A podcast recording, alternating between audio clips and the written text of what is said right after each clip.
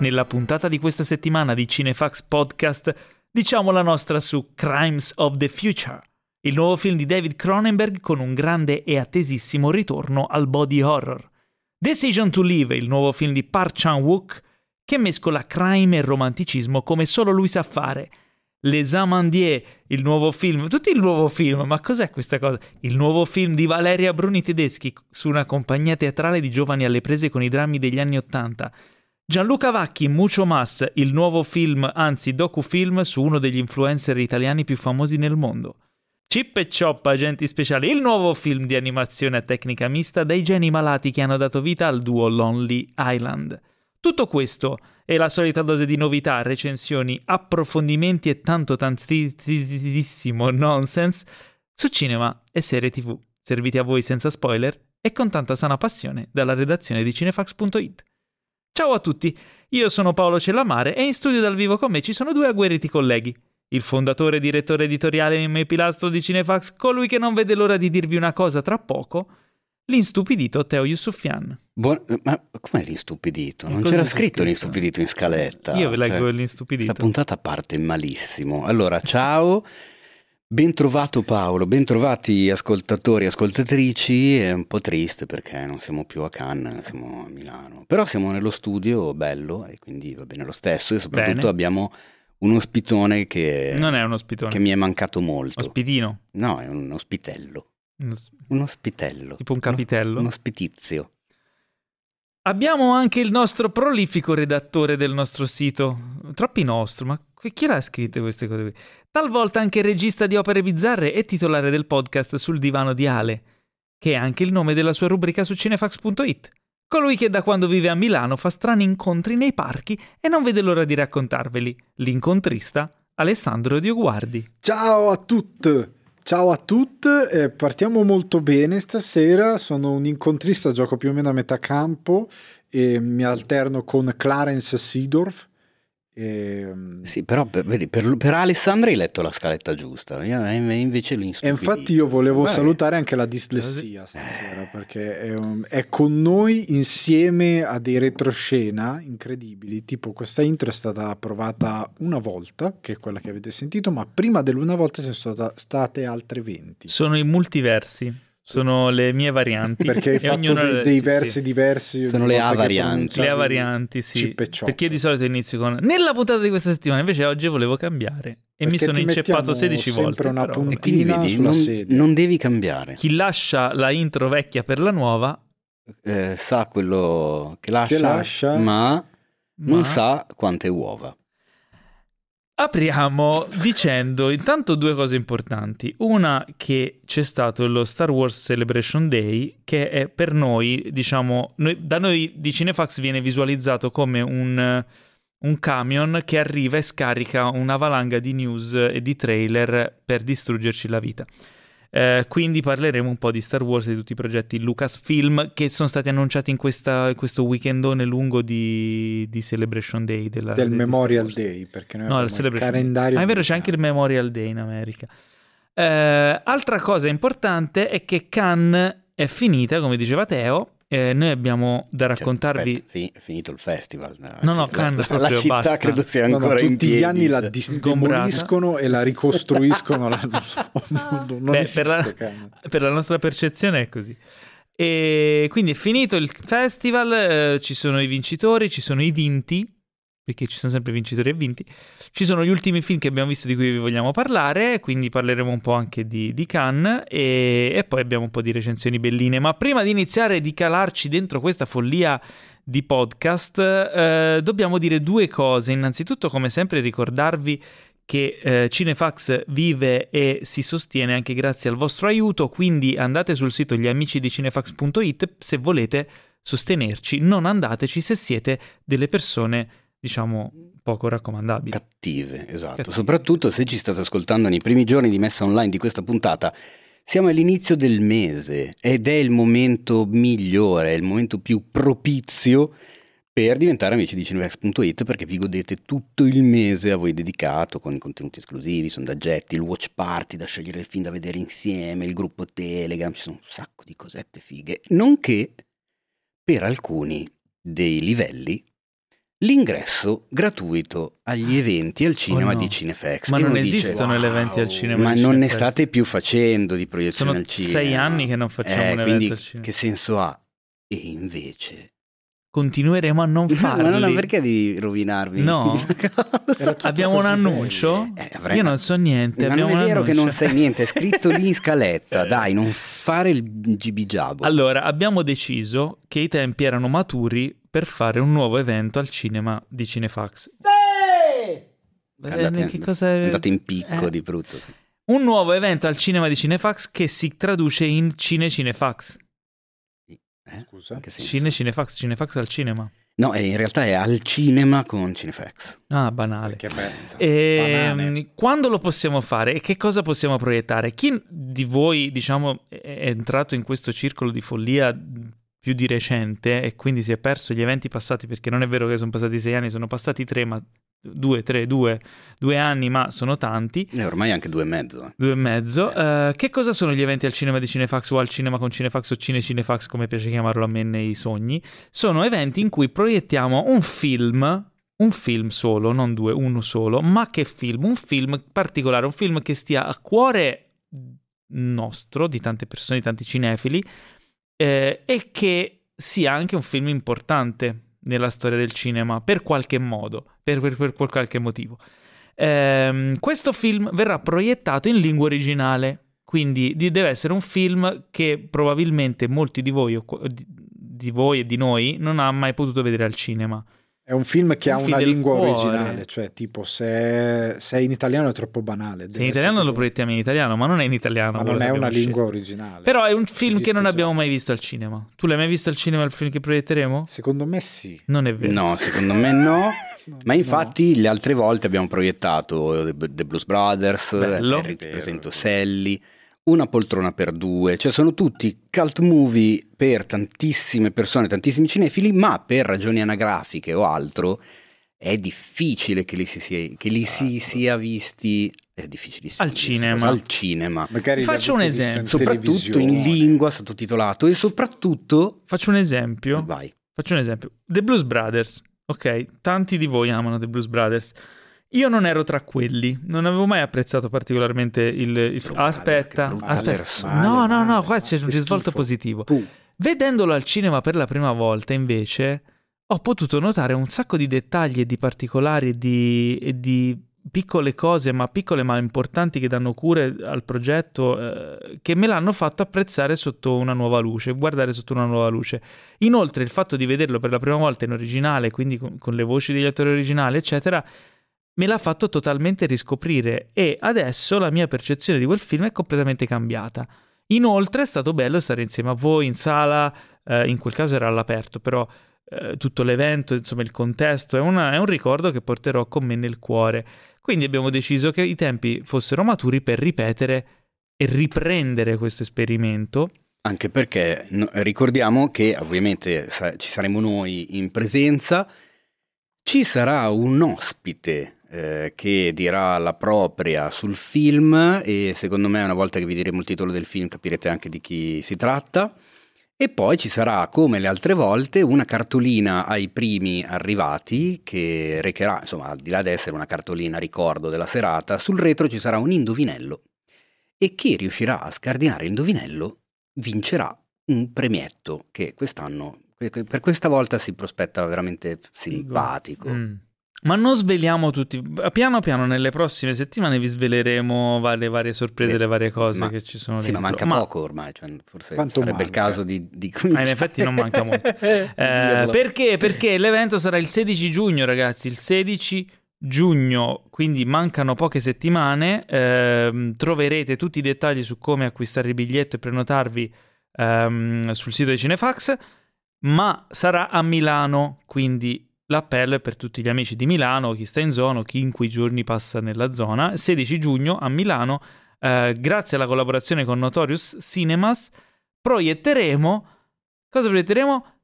La cosa. Eh sì, Proietteremo la cosa, la cosa di John Carpenter. che quest'anno Ok. compie 40 anni. La cosa Mm. buffa è che la primissima proiezione cinematografica negli Stati Uniti della cosa avvenne tipo 4-5 giorni dopo la proiezione che facciamo noi, ma 40 anni fa. L'ho detta malissimo. Sì, non si è capito niente. Quindi se allora, amate la cosa... In realtà, allora, negli Stati Uniti è uscito, mi sembra, il 21, 22, 23 giugno del 1982, il nostro evento è il 16 giugno 2022, quindi insomma, tanti auguri alla cosa che compie 40 anni ed era il caso con la cosa di tornare a fare le nostre mitiche proiezioni evento che finora hanno sempre soddisfatto tutti gli spettatori, quindi non vediamo l'ora. Quindi il discorso è questo: se amate la cosa e non avete mai visto quel film al cinema o in lingua originale, sicuramente non potete farvi scappare questa occasione. Se non avete mai visto la cosa, quale occasione migliore che vederlo con noi in sala in lingua originale in un evento fighissimo in un cinema bellissimo. E per tutti coloro che purtroppo non riusciranno a venire per qualunque motivo, sappiano che eh, noi quella sera a fine proiezione registreremo un mini speciale del podcast, come abbiamo sempre fatto, dove vi raccontiamo un po' di cose film, sul film e dove chiacchieriamo con i presenti, con il pubblico, fa, posso farci le domandone live, c'è un po' di interazione, quindi quella sarà una puntata specialina che potrete sentire tutti voi rosicando come pazzi perché in quel momento vi renderete conto ancora di più di che cosa vi siete persi. E potrete anche incontrarci. So che non ve ne frega nulla, però potrete sputarci addosso, tirarci le uova Beh, marce. Quelli, quelli, che vengono, però non quelli che ascoltano. Quelli che vengono, quelli che vengono. Solo quelli che vengono. Eh, bene, detto questo, eh, cioè, possiamo chiudere il podcast. Come? È finito, vabbè ragazzi. Allora no, passiamo alle news. Allora, apriamo le news con un momento di tristezza e di sorpresa, perché ci ha abbandonato, eh, notizia di pochi giorni fa, ci ha abbandonato Ray Liotta, l'attore che tra l'altro all'età 67 di, anni 67 quindi. anni quindi insomma davvero a sorpresa eh, un attore iconico un attore bravissimo e che io adoravo ehm, mi ha colto davvero alla sprovvista questa, questa, notizia. Anche perché stava girando un film. esatto, era... sì, Dangerous Waters, esatto. era in esatto. Repubblica Dominicana a lavoro, ci sono rimasti tutti, perché insomma appunto non se l'aspettava praticamente nessuno. Eh, ho letto mm, abbastanza commuovendomi, diciamo, il, la reazione di Martin Scorsese, perché insomma se il nome non vi ha ancora detto niente, Ray Liotta è il protagonista di Quei bravi ragazzi di Martin Scorsese del 1990, attorniato da attori come Gio Pesci e Robert De Niro, però ecco, insomma, Henry era lui. E... Qual è l'ultimo film in cui l'avete visto recitare? Oddio, forse l'ho visto in una serie televisiva, sai? L'ultimo? Non mi ricordo l'ultimo film. Però era una di quelle facce che ti era rimasta, cioè nel senso che quando lo vedevi dicevi cazzo c'è anche Ray Liotta. Era una di quelle cose che, che, che, che era, era bello ritrovarlo perché per vari problemi personali non è mai decollato come sembrava dovesse fare dopo il film con Scorsese, perché sembrava dovesse esplodere definitivamente dopo quel, quel film che boh, io ancora oggi lo ritengo uno dei Beh. migliori della carriera dello zio. Vabbè, sì. Però in realtà è sempre stato un po', un po' sotto, un po' un po' lì, non ha mai avuto occasione per brillare veramente come forse avrebbe meritato. Adesso stavo andando a vedere. La stava se... avendo in questi anni una sorta di, no, di seconda carriera sì. con i vari storia di un matrimonio. Ecco, bravo, ecco e... dove l'ho visto ultimamente, ma l'ho visto anche nel film. I molti santi del New Jersey. Quello, con, uh, quello stupido con Adam Sandler, ne abbiamo parlato anche con... Ah, quello di Halloween. Sì, esatto, sì, sì, ok, ecco. Ma io tra l'altro adesso Paolo mi ha messo in imbarazzo perché io l'ultimo film che ho visto con Ray Liotta non è un film, diciamo, di, di quelli dove è un film dei Muppets con Rick Gervais che fa il cattivo e Ray Liotta che, che, fa uno dei prigionieri di questo gulag in Russia dove danza. E, e, è, è, anche lì una specie di consacrazione perché negli Stati Uniti se compari nei Muppets o nei Simpson vuol dire che effettivamente che sei, certo. per gli americani rappresenti qualcosa di grosso. E, e lui è apparso in entrambi. e lui è apparso in entrambi. Eh. Era un, un, attore che, se guardate la sua filmografia, ne parlavo in live su Twitch per Cinefax con Emanuele Antolini, che lui mi disse, dei miei amici mi hanno scritto è morto l'attore di Svalvolati on the Road, perché Ma alcuni cosa? lo ricorderanno, eh, alcuni non, non lo ricordano per quei bravi ragazzi. Lui per tanti anni è stato un po' nel bene eh, celebrato per quel film e un po' sappiamo tutti come funziona tante volte le produzioni di Hollywood, un po' nel male perché ci serve un bad guy, riprendiamo, prendiamo Ray Liotta perché rivanno a quei bravi ragazzi e tu vedi Svalvolati on the road e c'è Ray Liotta e pensi il cattivo è un po' quella faccia lì, però lui sapeva fare anche altro, è in... Uh, Aiutatemi il titolo italiano. L'uomo dei sogni. L'uomo dei eh, sogni. Che che lo, lo, avrei citato, infatti. Per noi è un po' distante come film, però per gli americani il baseball. No, ma io in realtà, guarda, quando è, appunto è venuta fuori la triste notizia che abbiamo dato sui social di Cinevex, ho letto un po' di commenti e in tanti lo ricordano per l'uomo dei, per l'uomo dei sogni, nonostante la parte sia veramente piccola eh, film con Kevin Costner eh, degli anni 90. Forse tra l'altro è uscito poco prima, poco dopo quei bravi ragazzi, mi sembra. Credo fosse, dopo, fosse, siamo lì comunque come in anni. periodo. E una parte mm, insomma, interpreta questo giocatore di baseball, questo fu giocatore di baseball in un film che comunque a livello emotivo è molto forte, molto d'impatto secondo me. Sì, è, Ecco, ci, citerò una cosa per chi, per chi, ama le serie TV. Citala, citala. C'è questo episodio di How I Met Your Mother dove Ted litiga con Robin perché lei dice che L'uomo dei sogni è un film stupido e loro iniziano cosa? tutti a piangere e dicono no, chi è che non piange guardando? E loro si scandalizzano dicono ah, cosa? chi, chi, ha detto una cosa del genere? C'ha ragione. No, perché è vero, è un film molto... Riesce a essere... Mo... no, è molto toccante, per quanto magari possa sembrare forse un po' cheesy. Beh, stavo, ok. Però, è, oh, però insomma, quella, se lo costruisci, lui tornerà. È, è molto romantico come film per, per, per, diversi aspetti, però mostra un po' come storia di un matrimonio che Ray Liotta non era solo quell'attore che faceva il cattivo, nonostante avesse quegli occhi gelidi esatto, con quel taglio, sì, con particolare, quel taglio particolare che non si trova.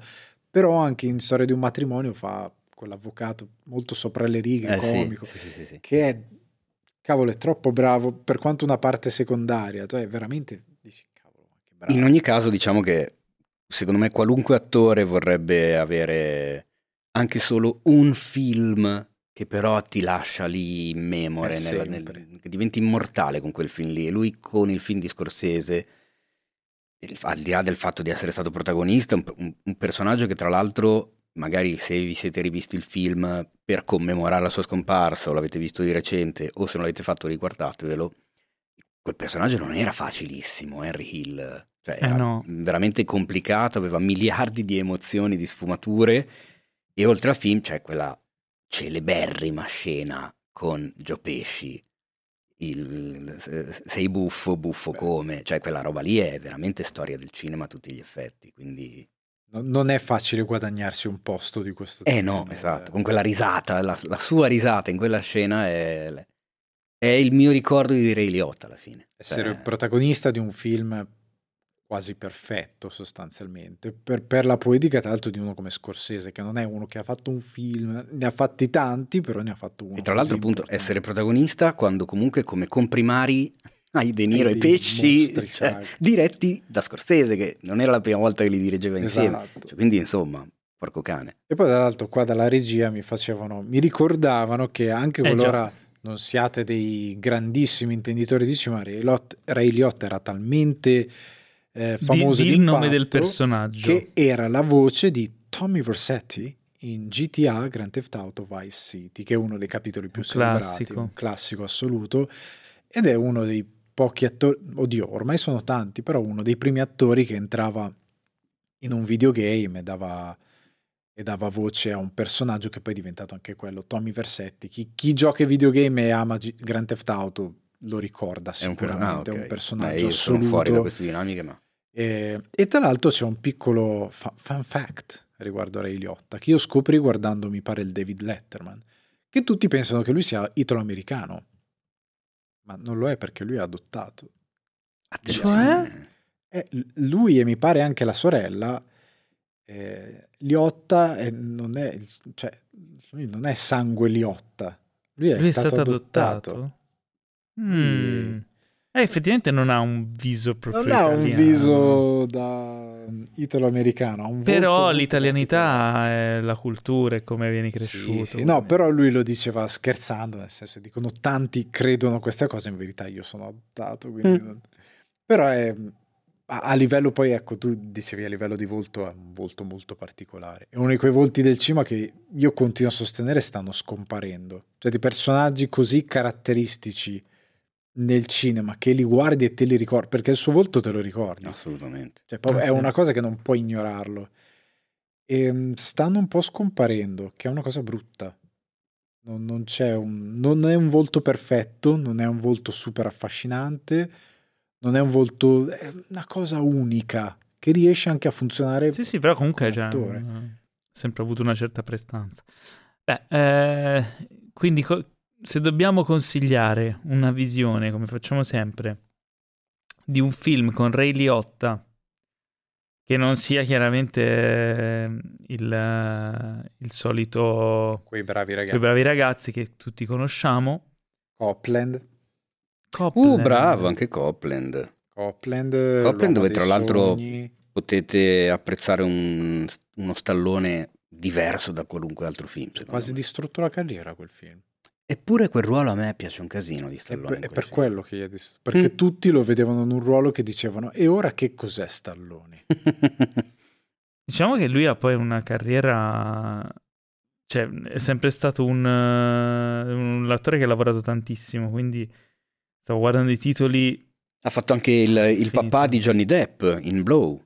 Vi ricordate? Il papà di Johnny Depp in Blow, è vero. Piccolo ruolo anche lì. E ora Fuga appena... da Absalom. Fuga da Absalom. Aveva appena finito di girare Coca- Cocaine Bear, quel film di... Ah, oddio. Ah sì, quello dell'orso sì. della cocaina? Eh, lei come si chiama? Elizabeth Banks? Sì. Aiutate. Sì, sì, sì. Lei, sì. che fa la regista era anche in quel film. C'era anche Ray Liotta. Quindi, cioè, comunque un po' di film con Ray Liotta. Allora, il mio... City. Sin City 2 però sì, sì, sì, era una troiata eh, vabbè. Eh... vanno dicendo un po' di distrutta titoli. la magia in un'affermazione è vero però io però... di, di trasporto allora io consiglio io ce l'ho il mio io ce l'ho il mio Vai. io ce l'ho il mio il film non è un granché però eh, la, scena allora. con lui, la scena con lui è memorabile è una di quelle scene che non si dimenticano mai più sto parlando di Hannibal. Oh mamma mia, eh, la scena con no, lui non te la dimentichi più. Eh, direi di no. Cacchio. Eh sì. Eh, eh, beh, Ale, se non te la ricordi devi aprire la testa per, per far entrare nuove idee. Vabbè. No, io rimango sull'uomo dei sogni. L'uomo dei sogni. Io rimango dai. sull'uomo dei sogni perché ho visto il ragazzino e aveva colpito tanto, ha emozionato un sacco. Ok. E i Muppets. Quindi salutiamo così eh, il grande, grandissimo Ray Liotta, che insomma sarà. se ne sentirà la mancanza nel mondo del cinema nei prossimi anni. Eh, e andiamo avanti, come avevo annunciato, Cannes 75, quindi la 75esima edizione di Cannes, eh, giunta eh? 75esima, eh, è giunta al termine. Vincitori e vinti. Ma eh perché hai vinti? Questo non lo so, a me piace questa cosa, perché vincitori e vinti. Si è inventato sta cioè, cosa, perché, questa cosa, perché al festival devono vincere tutti? Non vincono tutti. No, non vincono tutti, ma gli altri non vincono e se ne battono. Esatto, a parte che nel senso c'è uno che vince la Palma d'Oro e tutti gli altri no. Eh, non è che il cioè... cinema ci insegna ma che una, gra- da, una, grande storia nasce dal conflitto. Okay. Quindi creiamo sì, un po' non... di conflitto. Va bene, allora creiamo un po' di conflitto e vi diciamo i vincitori. Esatto. E poi vi diciamo i vinti. Ok. Allora, si è concluso il 75 Festival del Cinema di Cannes e la Palma d'Oro l'ha vinta il film che noi quando eravamo lì sentivamo chiacchierare che avrebbe vinto la Palma d'Oro. Quindi per il terzo anno di fila le voci di corridoio, quelle che senti chiacchierare quando sei in coda, quando sei a cena, eccetera, avevano ragione. Io comincio effettivamente a crederci, perché dicevano di Parasite e poi aveva vinto Parasite, dicevano di Titan e poi ha vinto Titan, quest'anno dicevano del film di Ruben Ostlund, Triangle of Sadness, e ha esattamente vinto quello lì. Ma perché quelli che, che danno il premio, la giuria cammina per Cannes, Secondo me, che, che, che, la giuria parla un po' troppo. che è strana sta roba. Eh cioè, fanno perché... troppi aperitivi e si lasciano andare. È strana sta roba perché non si sente spesso. Poi a un certo punto esce un film E le persone intorno cominciano a dire, eh però la palma, eh però secondo me è da palma, eh però la palma d'oro questo è... Eh, eh però l'olio di palma no. E non l'avevi mai sentito sugli altri film prima. C'è un film che a un certo punto arriva e diventa il, così, il favorito del pronostico di un po' tutti. E da quel momento in poi tutti i film nuovi in concorso che arrivano vanno a confrontarsi con quello lì. Cioè si crea questa sorta di competizione sul, sulla previsione, sul niente, sulla sensazione. Ecco. E ti brucia un po'. Eh, cosa? Il Paragnaus. Perché? Perché arriva un po'. dice? Perché è francese. Eh, ah, quando scusa. arriva un possibile vincitore, e tu inizi a sentirti un po'. Ma tu chi? tu regista oh, ah, volevate beh, il conflitto pensavo, ma, ma pensavo no. parlassi di me infatti dicevo a me cosa mi frega a me cioè. ma tu al massimo ti puoi eccitare che dici oh, vado alla betta a scommettere due lire sul vincitore che non si Cosa fa, però dicendo? non ci sono le scommesse Vabbè, sul, e... Eh, festival di Ok, comunque, invece, il premio alla, alla regia... Però aspetta, lo... aspetta un attimo, Ruben Ostlund sì? aveva The già Square. vinto la Palma. Aveva vinto la Palma d'Oro nel 2017 per The Square. E dopo The Square ha fatto... qual è stato il suo film successivo? Uh, mi sembra che ce ne sia uno in mezzo. Ce n'è uno in mezzo? Soltanto... No? Io ero rimasto a The Square, ma potrei sbagliarmi. Attenzione, perché se no, perché fatto, no, fatto due palme di fila. The Square che vi direi guardatelo su così. Mubi, ma credo lo stiano togliendo dal catalogo, giusto perché... Eh, mi sa che fa... l'hanno tolto oggi. E ha fatto due palme di fila. Vedi, bravo, vedi che bravo, ti trovo queste cose che a te piacciono tanto. Esatto. Uno si dice du- due palme così. Esatto, Ruben Ostlund ha due palme così. Tra l'altro in questi giorni uscirà il video, il mega video speciale... Memorial? Eh, no, la cronistoria di una settimana a Cannes con il sottoscritto, il Mace e Paolo Cellammare. Chi è? Non lo so, è uno con cui faccio ogni tanto il podcast. Visto che quest'anno siamo impazziti per fare i vlog e non ci siamo riusciti perché la rete faceva schifo al pene Confermo. Ho messo insieme tutte le stories in un unico video con un po' di notazione, con di incazzi mazzi così e lo troverete su YouTube, su Facebook nei prossimi tempi, dove si può apprezzare il fatto che noi parliamo dei film appena usciti dalla sala e di Triangle of Sadness, lo dico proprio qua, si chiacchiera di Palma, però mi sembra strano perché l'ha vinta pochi anni fa e invece, e l'ha invece proprio l'ha rivinta. Bene. Detto ciò, ne abbiamo già parlato settimana nella puntata scorsa del film. Io l'avevo, non l'avevo ancora visto perché l'ho visto il giorno dopo la registrazione della puntata. Mi accodo a quanto disse il Mace. A me il film è piaciuto uno strafottio. Sul sito potete trovare la mia recensione. Mm, si può dire veramente poco senza rovinarlo perché è una sorpresa continua. C'è un secondo atto che è al limite dell'anarchico e del rivoluzionario e un terzo atto assolutamente inaspettato. Andate di corsa a vederlo perché tanto Quando già eravamo sicuri No, però già eravamo sicuri che sarebbe uscito prima perché comunque il regista era di un certo tipo, cioè Woody Harrelson ha vinto la Palma d'Oro, sicuramente uscirà appena esce, raga, fiondatevi. Andate perché Dicevi premio, regi- premio alla regia Premio alla regia l'ha vinto Park Chan-wook, il regista famoso ai, dai, ai più per Old Boy e la trilogia della vendetta, con il suo nuovo film che si chiama Decision to Live, almeno il titolo inglese perché quello coreano ho qualche difficoltà a pronunciarlo.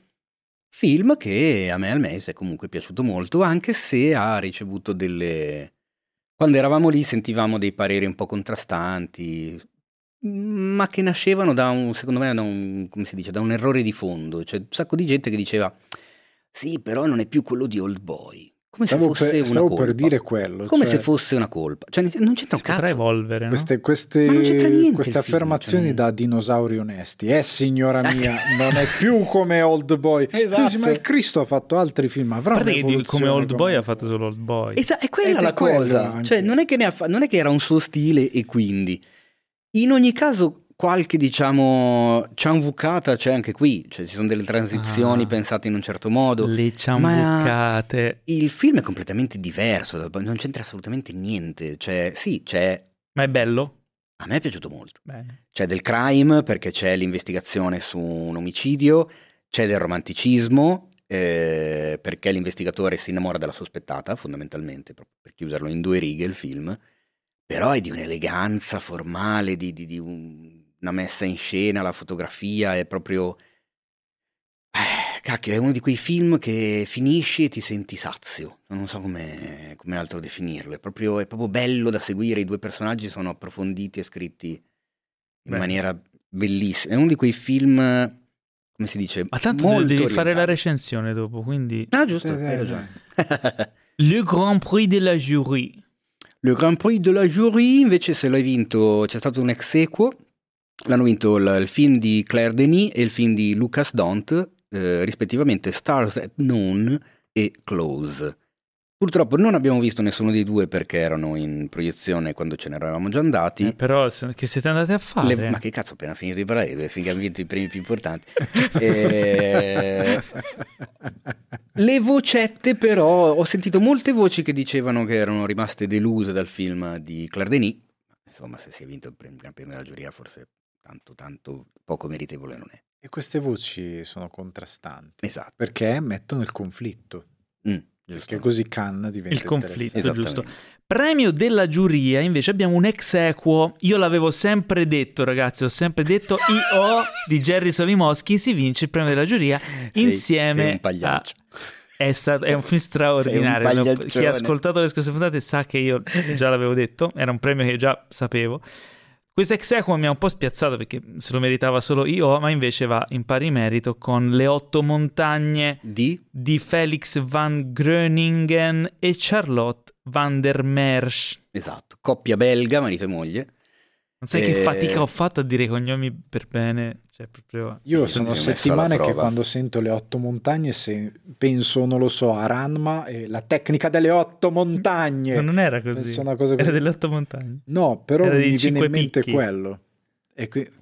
Teo mi fa segni di... Eh sì, perché se, perché se, tu parli con Paolo... Parli e mi si sfuochi, e, mi ti e questo, questo microfono non è seguibile. Premio alla sceneggiatura Tariq Saleh Boy from Heaven. Esatto. L'ha visto qualcuno e... di noi? Mm. Io avevo il biglietto, sai? Dai, è uno di quelli che hai droppato. È uno di quelli che ho droppato. Ti hanno Bravo. Ti hanno ammonito. Eh, bravo. Che cazzo sono andato a fare? Giallo? Eh, non si sa. Ti hanno dato il giallo? Mi ha dato il giallo? No, perché lo ha, no, no, lo ha, droppato. Lo ha droppato prima, prima, del, prima. Ah, lo hai droppato. Ho fatto in modo che qualcun altro più fortunato di me potesse Bravo. goderselo. Esatto. Bravo, Poi, premio per la migliore interpretazione femminile se lo è aggiudicata Zar Amir Ebrahimi per Holly Spider. Film, l'ha visto Mace? L'ha visto Mace e lo ha adorato Mace. Ah. Film, nuovo film di Abbasi.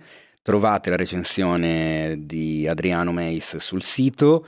Eh, film molto particolare per, eh, per il plot, perché comunque è una storia che potrebbe diciamo, ambientarsi in un'altra zona del mondo, ma visto che è ambientata lì assume un contorno molto particolare. Ma delle otto montagne abbiamo detto qualcosa. Ma neanche di io abbiamo detto qualcosa, lui è andato avanti e io... Perché lui stasera... Ma ne abbiamo già parlato. Eh, Ascoltatevi le puntate vecchie. Che puntata no? ne ave... diamo un'indicazione? Puntata scorsa, la puntata, o la puntata scorsa o quella ancora prima. Arriviamo scorsa. da due puntate special Cannes dove in tutto abbiamo parlato di 14 film, direi con, che... Con Luca Marinelli e, e Alessandro, Borghi. Alessandro Borghi. Non io, Le otto montagne. No, no, io Tratto un... da un romanzo di Paolo Cognetti che esatto. salutiamo.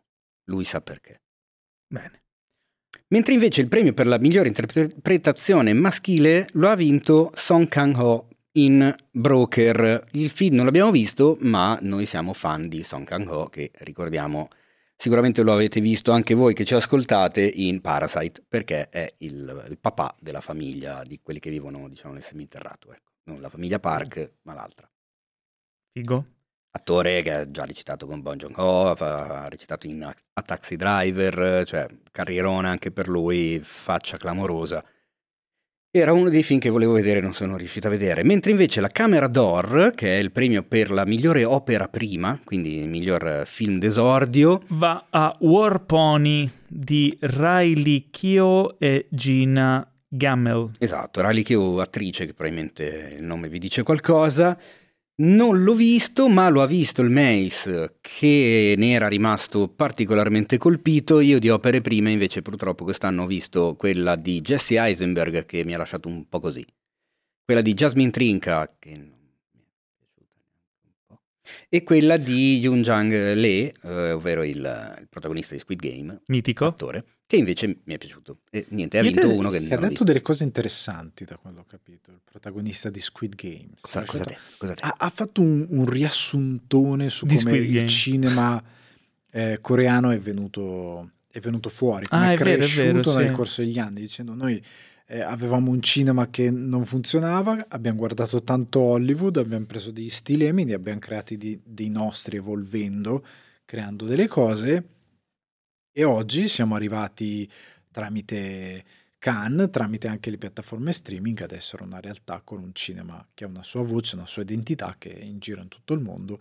E io credo che quello del cinema coreano sia un meraviglioso esempio di come un'industria si può reinventare, quindi bisogna tanto di cappello, sì, direi. Vero, grande cinema coreano. Uh, comunque devo dire che il Mace è stato molto fortunato, eh? è andato a beccare tutti i film migliori Beh, non, Io ho beccato delle robe. Non è, esatto, non credo non sia tratti di questione di fortuna. molto. No, è vero, il sapeva vi... cosa guardare. No, li ha visti tutti, diciamo la verità. cioè, eh, guarda, sette ne film al giorno. Tanti. Sì, sì, è ritirato eh... in una camera iperbarica a selezionare i film. Io, Io ho beccato un po' di ciofeche però meno male che mi sono rifatto con io, eh, insomma, chi Ma la smetti con questa battuta che non fa ridere nessuno? A me faceva ridere. eh, menzione speciale della giuria Plan 75, che tra l'altro avevo il biglietto e l'ho droppato anche quello, ecco. di Chie Hayakawa, allora. che secondo me è interessante perché parla di questa società dove a 75 anni le persone vengono, diciamo, smantellate per lasciare spazio ai giovani. Allora, era uno dei biglietti che avevo anch'io e che ho droppato per andarmi a vedere non mi ricordo cosa, sbagliando eh, sì, perché io, lì ho detto cazzo, c'avevo quell'altro. Credo l'abbia visto il Mace, ma ce lo dirà in una delle prossime puntate. O comunque no, quando... non l'ha visto neanche lui. Non l'ha visto neanche lui, no. sicuro? Perché sì. ce l'aveva anche lui il biglietto. Ma droppato. niente, droppato Non lo so, poi magari mi sbaglio, eh. Spero che l'abbia visto. Fantastico. Eh, Uncertain Regard, che è una categoria a parte è una, sì, una sezione una a parte, sezione la, a diciamo la sezione più importante dopo il concorso principale, ma li dobbiamo leggere tutti? No, beh, se c'è qualcosa di, di, di, di rilevante, no? Allora, oddio, eh, c'è la menzione speciale della giuria Coup de Coeur, ovvero colpo al cuore, colpo di fulmine, lo ha vinto il film Rodeo di Lola Kivoron, o Kivoron, perché l'ho detto alla francese, non ne ho idea, anche di Rodeo potrebbe parlarci nel Mace eh, tra qualche settimana o tra qualche puntata.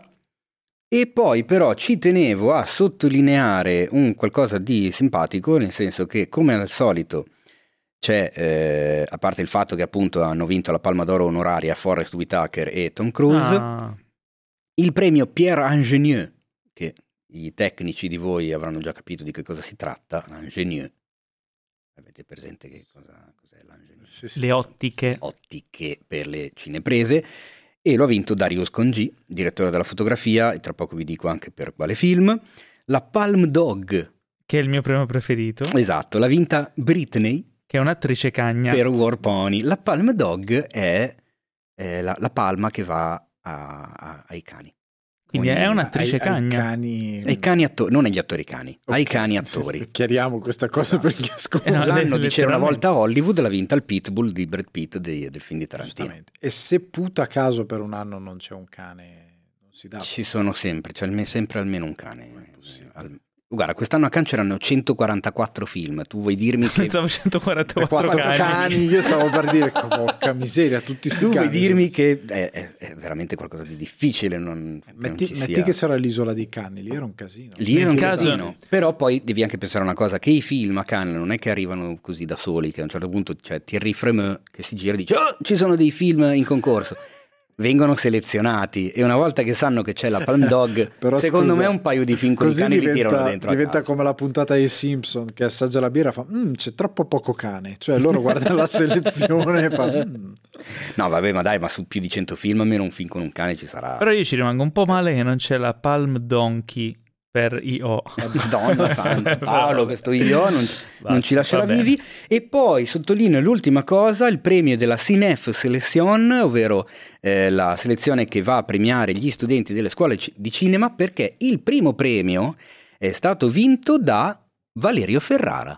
Bravo Valerio. Dai. Studente del Centro Sperimentale di Cinematografia di Roma, Italia, con il suo film Il barbiere complottista il titolo mi mette voglia di vederlo, sinceramente. Il secondo premio è andato a Li Jae dell'Università di Scienze Tecnologiche dei Film e della Televisione eh, della Cina E per il terzo premio c'è anche qua un ex equo tra Masha Novikova della London Film School del Regno Unito e Les humains sont cons quand ils s'impliant di Laurent Fernandez della Cinefabrique francese.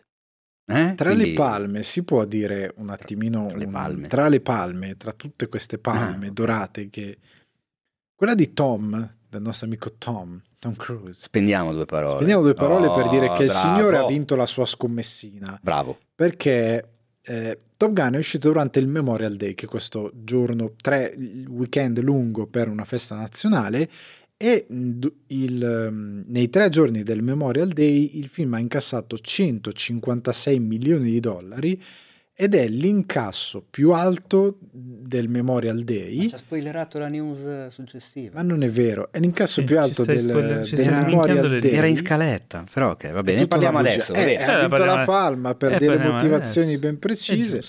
56 milioni record, il film che deteneva il record precedente era Pirati dei Caraibi at World's End, che non ricordo il titolo italiano, che era 151 ai milioni. Ai confini del mondo. Ai confini del mondo. E oltretutto è il primo film in 40 anni di carriera di Tom Cruise a toccare i 100 milioni durante il weekend d'esordio, perché non gli era mai successo. Quello più alto era stato La guerra dei mondi, che non è che era un film a caso, Spielberg, lui, un classico della letteratura che era arrivato mi pare a 63-67 milioni durante il weekend esordio. Quindi il buon Tommaso ha vinto la sua scommessa, l'ha rimandato più volte, la Paramount diceva mandiamolo in streaming e lui ma... Non gli ho detto dovete passare oh, sul mio cadavere. Io ho e, rotto i maroni a E conoscendomi è molto difficile che ci sarà il mio cadavere. Esatto. Quindi... Che rimarrà nel senso che si disintegrerà esatto. in qualche cosa. nel senso lui, lui... Posso dire una cosa Vai. su questo film? Um, l'ho visto al oh, cinema. Bellissimo. Allora, bravo. Una figata. Andate bravo. a vederlo al cinema perché è una figata. È veramente molto, molto più bello del primo. Eh, quando lo dico io, è non un... ci credi. No, eh? ti sto dando ragione. Eh, che pazienza. Scusa, eh, quando ti do ragione, ti do ragione. Tu avevi detto che era così così, ti stai no, no, no, non è vero. C'è anche la mia recensione sul sito. è molto, molto, molto bello ed è un'esperienza cinematografica imprescindibile. È uno di quei film quando si dice questo va visto in sala perché effettivamente è... funziona davvero in una maniera incredibile. Non ha alcun senso vederlo a casa. È cioè, una scarica d'adrenalina. Una bella sala con un bello schermo, andateci perché io so che qualcuno che dirà no ma io a casa ho il televisore nuovo anch'io ho il televisore il gigante. televisore nuovo, bo, bo, ho anche l'impianto beh, però questo va visto però in sala. questo va visto in sala perché la bellezza che hanno le immagini che hanno un apporto di VFX molto piccolo e tanta roba dal vero è fuori di testa. Poi faccio un piccolo angolo del tecnicismo becero la proiezione in sala, i proiettori che usano nelle sale hanno una profondità colore estesa che non puoi riprodurre facilmente in televisione, quindi ci sono più colori di quelli che puoi vedere sulla TV. Ok, se proprio volete, eh, se proprio volete essere io tecnici. Io ho il nuovo ciccio al culo, pana, pana punto, eh, è difficile, 7 milioni di pollici e quindi oh, oh, oh, è meglio del cinema. Vabbè, comunque, insomma, tanta tanta roba, bravo Tom eh, e sono contento. Insomma, Io non avrei mai pensato di trovarmi a questionare con la gente sui social per difendere Top Gun. Cioè, se me l'avessero detto un anno fa mi sarei Anche perché a ridere. Fino a prima che lo vedessimo eravamo convinti che fosse una troiata. Beh, oddio, il trailer era interessante, però mi prendevate per il culo quando dicevo, ah, io mi sono emozionato con la musichetta. Ripeto, il primo film a me non, non ha mai entusiasmato tantissimo, cioè nel senso, sì, ok, culto, va bene, però è di un fascista come pochi, sì, cioè ultra propagandistico, una roba in... Esatto. Qua invece non c'è praticamente tutta quella roba lì, anche per intelligenza, diciamo marketing, il nemico non ha volto, non, non ha nome, non ha nazionalità, non ha etnia, non ha niente. Esatto. Perché non è quella la cosa importante. Però esatto, la cosa importante sono i personaggi che funzionano e lui, porcaccia la puttana, funziona come Maverick, cioè è, è incredibile. Beh, veramente incredibile. Forte. Lui sa perfettamente che cos'è un eroe cinematografico. Cosa buffa che ho mm, sentito in un'intervista mm, agli attori del cast è che comunque loro non era solo Tom Cruise ad andare sugli aerei, anche gli altri anche del gli cast altri, sì. e avevano dovuto fare un training perché sennò svieni con quell'accelerazione, eh, ti viene a mancare il sangue al cervello e svieni letteralmente. Però a parte questo avevano fatto training e tutto, poi avevano pochi minuti per stare sull'aereo e girare le inquadrature che dovevano fare. E quando arrivavano a terra poi le riguardavano e le indicazioni che dava sempre, quasi sempre Tom Cruise era no, no, la devi fare più dinamica. Lui la voleva sempre più dinamica, più dinamica, più dinamica. E se guardate il film, ci sono delle inquadrature dove loro sono nel, seduti insomma, nella cockpit. carlinga, nel cockpit dell'aereo, che stanno guidando l'aereo, e si guardano intorno e a volte tipo, lo fa spesso anche Tom Cruise, tocca con la mano il vetro, cioè fanno delle cose che non hanno, cioè sarebbe overacting in qualsiasi caso, però non si sa come nel film funzionano. Cioè, sì, dà un, un senso di... di, tensione. Sì, di, sì, sì, è fighissimo. E lì è il genio anche di una persona come Tom Cruise che da quando aveva 20 anni lui non solo faceva l'attore nei film, ma si metteva lì a osservare anche il lavoro degli altri, a studiare come facevano, a imparare da ogni, da ogni regista, da ogni membro della crew con cui entrava in contatto, imparare l'arte proprio del, del cinema e poi metterla in pratica adesso e tirar fuori un film così. Anche Io perché ne ho, ne ho un'altra carina, tra vai, l'altro, vai. Su, su, Tom Cruise e, su, e sul set di Top Gun Maverick. Avete presente, la, anche se non l'avete ancora visto il film, non vi spoilerò niente di che, c'è la scena dove giocano a football americano sul, bagna, sul bagnasciuga, che è un richiamo alla famosissima scena di beach volley del primo film dell'86. Per questa scena in cui erano tutti gli attori maschi erano senza, senza maglietta, quindi petto nudo, erano tutti in ansia perché chiaramente poi rimani nella storia con quel fisico e tutti volevano essere fis- super fisicati come dei piloti, come che devono essere fighi. fighi. Mm. E quindi tipo mesi di palestra, diete, allenamenti fatti apposta, eccetera, con l'obiettivo di arrivare a quella scena. Hanno girato quella scena, mi sembrava un paio di giorni di riprese e la sera, quando hanno dato il buono della scena, la sera si sono sfondati perché hanno detto oh finalmente ce la si è levata dalle palle, quindi alcol a fiumi, torte, pizze, cose del genere incredibili. E sono andati avanti, hanno ripreso il set eccetera eccetera.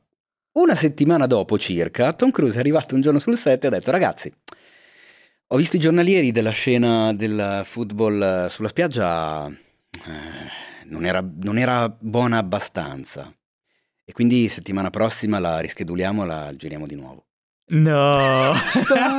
Panico totale. Questi in una settimana hanno dovuto rimettersi in forma dopo che si erano lasciati completamente andare anche di testa. Madonna. Oddio, non c'è più quel, quel, quel tripli.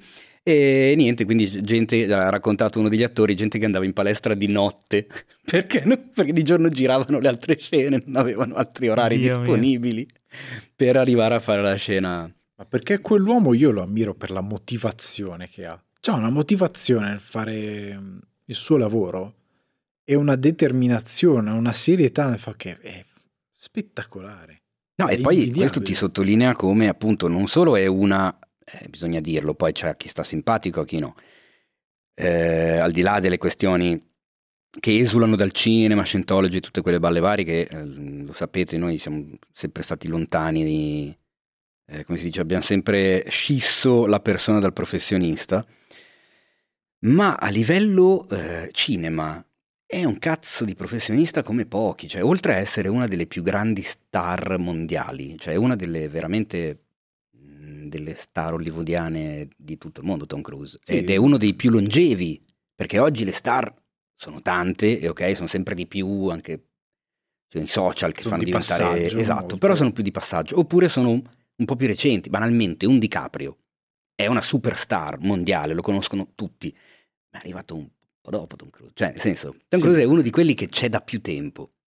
Ed è sempre rimasto a quei livelli fondamentalmente da quando è esploso, a metà anni Ottanta. Sì, ma infatti il New York Times gli ha dedicato un articolo dicendo l'ultima grande star di Hollywood. Ah, perché... ok, vabbè, quindi non, sì, lo, sì, non, sì, non, non, ho detto no, una cazzata. No, lo dicono okay. perché d'altronde è, è da risky business che Tom Cruise è perennemente protagonista del cinema, da sempre, e poi adesso... E poi appunto non solo come attori, attore ma come, come uomo di cinema, come produttore, come, come, testa dietro a un progetto, a un franchise, alla distribuzione, alla strategia, cioè... Ma sì, ma anche perché lui ha avuto un'intelligenza... Lui, io mi ricordo questo dietro le quinte di Minority Report, dove lui voleva girare gli stunt e gli rompevano i maroni l'assicurazione, se ti fai male, così. E lui a quel punto lì ha deciso, no, basta, da ora in poi io divento produttore. Perché io voglio fare questi stracacchio di stunt, quello voglio che il mio lavoro sia quella roba lì. Così nessuno mi può venire a dire no, non lo fai, perché sono io che produco lo stramaledetto film. E ha vinto tra il come ha riportato in vita Mission Impossible, ora Top Gun. È uno che scommette e spesso vince e vince la grande. Sì, esatto, che poi non è che vince sempre, perché anche lui un paio no, di scivoli se li è fatti. Se fatto. Però effettivamente ha una buona media, non sarà magari non sarà magari un Daniel Day-Lewis per capirci, come no, sfumature. Però... però... comunque a casa si è portato alcune interpretazioni secondo me molto più che buone, quando lavora con chi lo dirige con i controciufoli, tipo un Paul Thomas Anderson in Magnolia, uno Stanley Kubrick in Ice White Chat e, e, poche altre fondamentalmente. Adesso poi non fa, non fa, cinema eh, dimenticabile. Mm. Cioè c'è molto del cinema che oggi incassa, che piace alla gente. Tra qualche anno sarà abbastanza inguardabile, per come si poggia tanto sul VFX. Top Gun Maverick, un altro motivo per guardarlo è che tra qualche anno il, VF, il VFX è talmente poco invisibile che tra qualche anno quel film lì va, avrà la stessa solidità a livello cinematografico. E poi, cioè, gu- sempre riparlando di star, guardate uno che per anni è stato sulla cresta dell'onda, Robert Downey Jr. Dal 2008 fino a un paio di anni fa, Robert Downey Jr. era Dio, tutti che...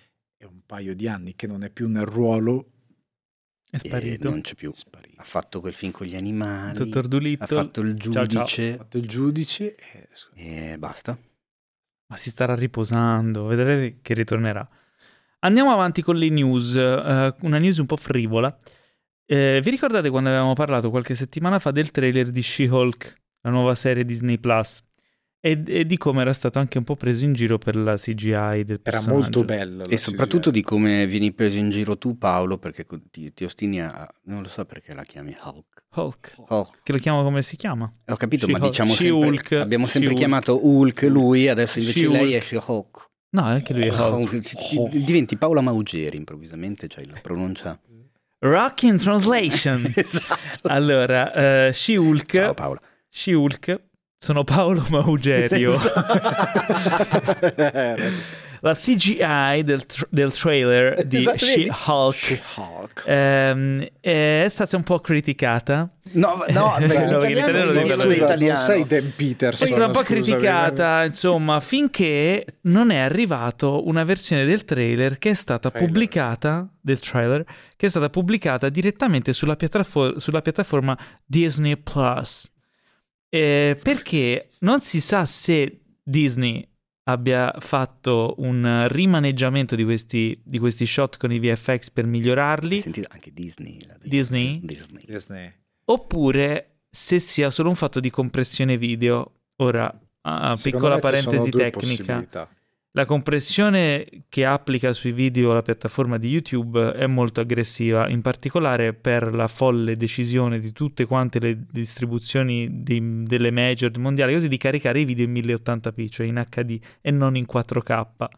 Cosa folle. Um, quando è stato caricato invece su Disney Plus, il trailer ha una qualità di dettaglio ah, molto più definita, quindi si vedono i pori, si vedono le piccole rughe, le, le piccole cose di espressione del personaggio, che comunque è una creatura digitale. Tanto da creare, insomma, questo dubbio. È stata modificata in corsa da Disney? Secondo me no. O è un fattore di compressione? Secondo me sì. Molto probabile, basta chi, chiunque, chiunque segua, torno un attimo argomento videogame, chiunque segua gamer giocare in streaming o quant'altro, ci sono dei videogame che io ho giocati a casa mia, vedo una grafica, guardo determinate cose su YouTube e mancano layer di dettagli eh perché beh, poi in upload la compressione sfonda completamente. Probabilmente è successa una cosa molto simile. Oppure c'è il nostro stagista Pita Pita, stagista di Disney, Disney, Disney Plus. Come dici Disney tu? Disney. Disney. Disney. Disney. Disney Plus. Che praticamente gli hanno detto a Pita, c'hai due cartelle lì di She-Hulk. C'è due cartelle, una è quella che mancano, è quella la versione 0.01145 perché i montatori fanno così, hanno versione final, final vero, final super vero.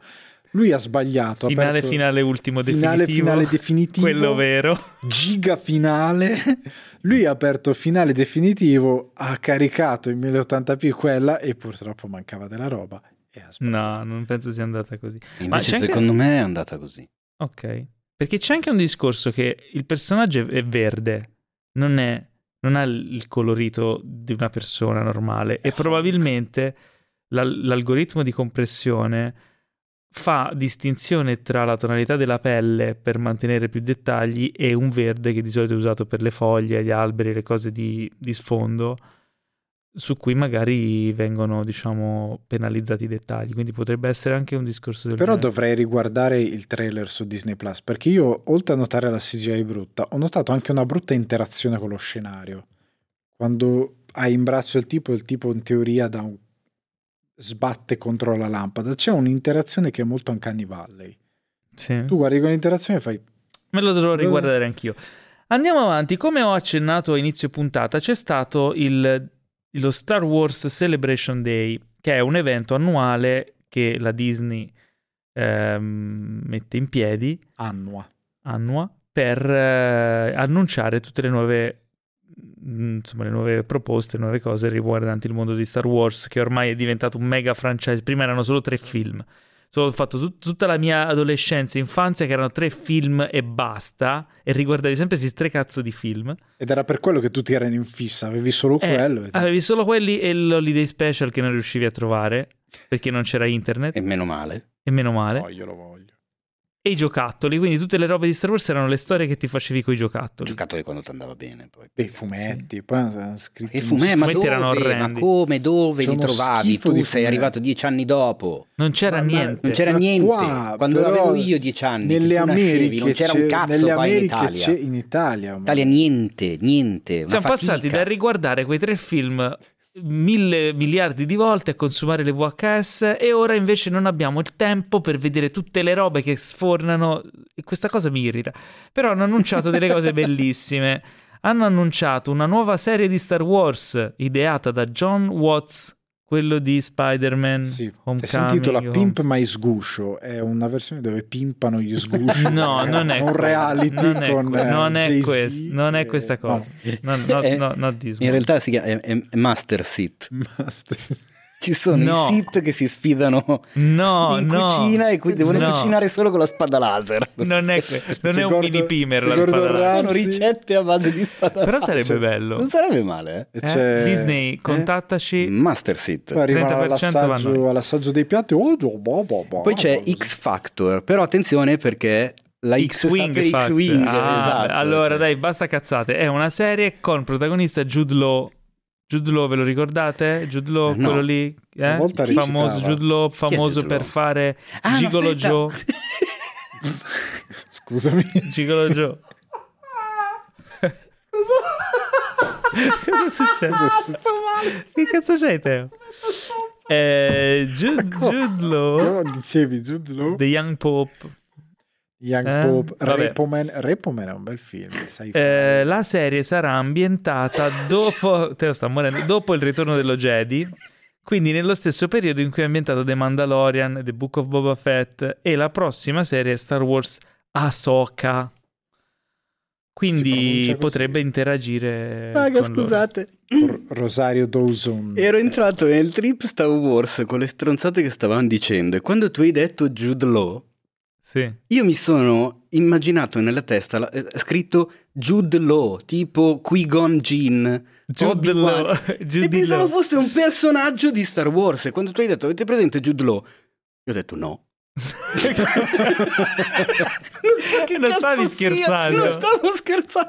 Poi ho fatto il collegamento e ho detto: No, ma aspetta, l'attore ma Jude solo... Law. Perché non l'ho detto come avrebbe detto Paolo Maugerio. Esatto, bravo, cioè, esatto. Come Paolo Maugerio. Oddio, sto sudando, raga. Che, che fatica. Jude Law. Jude Law. Jude, Law. Jude Law.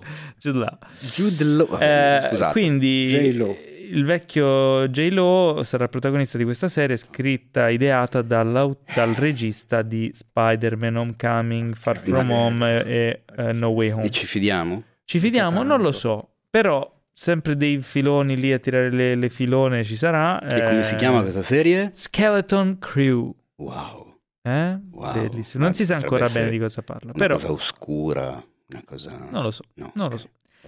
Ha annunciato anche il, l'uscita di Mandalorian terza stagione che arriverà a febbraio 2023, quindi tutti contenti, tutti in attesa. Mm-hmm. Manca ancora un, un po'. Uno schifo di tempo. E eh, annunciate anche delle nuove stagioni per le serie animate Star Wars Visions, quella che di bello. corti antologici, eccetera, eh, fatta da studi giapponesi, e The Bad Batch, The Bad Batch sul gruppo di, di rinnegati Stormtrooper del... Tutte le ricette venute male delle torte. Che no, no, The Bad Batch era molto carina, ho visto i primi episodi, era molto carina. E annunciata anche una nuova serie Però animata. L'hai mollata lì, quindi vuol dire che non è... No, perché troppa roba, troppa roba. Ma Erano tu- tre film, ora Tu di sono buono, se- ore e ore. e 72 ore. sfilioni di anni che segui qualsiasi serie, film, cavallo di balsa di Star Trek. Oh, Una volta senti, che fanno ho, tre moll- serie ho di Star mollato, Wars- ho mollato Star Trek Discovery a metà, de- non neanche a metà dell'ultima stagione. Però, inizia- ho iniziato Star Trek Strange New Worlds, è molto Ecco. bello. Eh, Eh, beh, ah, dicevo, Perché sono nuovi mondi e sono strani. no, perché è molto bello. The Tales, no, si chiama Tales of the Jedi, cioè le- i racconti dei Jedi. È una nuova serie antologica animata. Che prima era Jedi e adesso è Jedi. Perché in italiano è Jedi, in inglese, come direbbe Paolo Maugerio, è Jedi. Jedi. Tales of the Jedi. Non mi piace questa spiegazione. Eh, Tutto già ci sarà abbastanza. perché, perché è interessante questa serie? Sono so. sei, corti anima- sei corti animati che raccontano storie di vari Jedi. Uno racconterà del giovane Conte Dooku. Lo ricordate il Conte Dooku? Christopher Lee? Adesso No. ho paura che tu mi dica il nome di qualcuno e io penso al nome di un personaggio. Christopher Lee, Sì, purtroppo me lo ricordo. da non confondere con Christopher Lloyd. Io ho pensato Cosa, che cosa succede? Dai, stasera si fosse una battuta perché Christopher Lee eh, vabbè Va bene, non niente ok. batte. Cosa, cosa bevo c'è? dell'acqua no, vai avanti E un altro corto eh, che è stato molto acclamato durante l'evento eh, sarà sulla storia del giovane Qui-Gon Jinn, Qui-Gon, il maestro di Obi-Wan, ve lo ricordate? Che verrà doppiato da Liam Neeson, tor- che torna a doppiare il personaggio, a dare la voce al personaggio, e da suo figlio, che interpreterà la versione giovane del personaggio. Quindi ah ma proprio suo figlio suo figlio il figlio di Liam Neeson, come la figlia di Ewan McGregor che è in eh, che è in Obi-Wan, Obi-Wan. Kenobi. bravi spottatela spottatela. Dunque, Postatela, l'ha, l'ha postata, l'ha postata chiunque, quella con i capelli rosa. Eh vabbè ma- eh, allora togli tutta la magia. E Teo, che ti devo dire? Eh, potevamo fare un gioco un gioco il gossip, Spot- eh, gossip no, Jedi io oh, sì, ma sono Vabbè, ora ho una notizia che farà entusiasmare di nuovo Teo. A quanto pare Apple è già, già sollevato l'occhietto e il sopracciglietto. Apple TV Plus produrrà una, una serie TV live action. Attenzione, Teo, sei pronto? Sei pronto? Di Speed Racer. Che bella notizia Eh? wow, wow, wow, Dopo il wow. film delle Wachowski Apple TV Plus. l'ora. Attenzione. Beh, però attenzione. Eh. È una roba Diciamola diversa. tutta. No, è, Ma è live è action? sicuramente una Live action. Aia. Era quello dove voleva andare a Aia. parare. Vabbè, eh, se il nome di Speed Racer non vi dice niente, magari siete abbastanza anziani da ricordarvi Super Auto Mach 5. Go, go, go. Eh, Mach 5, La più veloce vince la corsa. Basta. No, però dovresti farlo con più la voce da cantante delle sigle anni 80. La più veloce vince la corsa. Tutto con quell'impostazione lì. E beh, era un anime, un cartone, eh, un car- i cartoni animati giapponesi eh, degli anni 80 che noi anzianotti ci ricordiamo. Del Molto quale poi bello. hanno deciso di, le due sorelle Wachowski decisero di trarre un film live action Diciamo che questa nel serie 2008, live que- action con tanti Tanta con tante virgolette, visiva, sì, ta- è uno di quei film che se tu vuoi sapere cosa si... Mamma, mamma, dimmi, figliolo, dimmi. Io voglio sapere cosa si prova a prendere l'LSD. Guarda, sei ancora piccolo bambino, non puoi provarlo, però puoi guardare Speed Racer e capire forse un po' che cosa significa. È un po' quella roba là. Una serie, li- un film Eh, lisergico. S- sì. Non è detto Cioè, che questa serie, diciamo, segua le stesse orme, ma perché vi chiederete? Perché gli americani sono così fissati su questo cartone semi sconosciuto giapponese che noi Mm. a botta di culo conosciamo come Go Go Go Mach 5? Perché costava poco accaparrarsi i diritti. No, perché in America venne risposta. acquisito, sventrato, rimaneggiato e mandato in onda in televisione a ripetizione su tutte le tv locali per Ah. anni, diventando un cult dei bambini americani. Ah. in una versione totalmente rimaneggiata con eh, un po' quelle C'era solo operazioni la che... sigla. No, no, nel senso avevano cambiato i nomi dei personaggi, avevano cambiato alcune scene un po' più critiche, avevano cambiato un po' di cosine. Beh, si faceva anche da noi. Si dai, faceva anche da noi, che sì, sì, però- è quasi magia. Però da noi abbiamo una cultura comunque di Orange anime, Road. Abbiamo una cultura di anime, decine e decine di titoli, centinaia di titoli, in America hanno quello e basta. Ma pensate, E si capiscono molte cose. E si capiscono molte cose. La serie, riferisce Variety, è scritta da Ron Fitzgerald e Hiram Martinez. Chi sono? Fitzgerald è conosciuto per Perry Mason, la serie nuova HBO, Westworld, Weeds, High School Team. Martinez noto per The Last Ship, Snowpiercer e Get Shorty. Quindi comunque sono degli showrunner, insomma, eh, sceneggiatori. Sì, ma il problema di Speed bravi. Racer è che tra tutte le serie giapponesi non è tra quelle più fresche a livello di No. narrazione, di cosa succede, di... di, di... Però immaginate Tant'è la... che le Wachowski dissero andiamo fuori di testa perché almeno lo rendiamo un pochettino Sì, immaginatela in chiave dark. Come Willy il principe di Bel No, vabbè, non Come- immaginiamocela che è meglio. Ecco, era lì che ti volevo Eh, portare. prima immagine per Indiana Jones 5, l'avete vista? Sì, c'è anche Paddington. Io ormai, io ormai quando escono degli screenshot vedo solo quelle di quel tizio che ogni giorno fa un fotomontaggio di un film o una serie TV con dentro Paddington. Ma perché? Perché è la cosa che mi- tutti i giorni da più di un anno mi fa ridere fino a che sto male. È l'unica cosa che mi dà gioia quel quel profilo. Però a Paddington gli voglio bene anch'io. Paddington 2 è un capolavoro.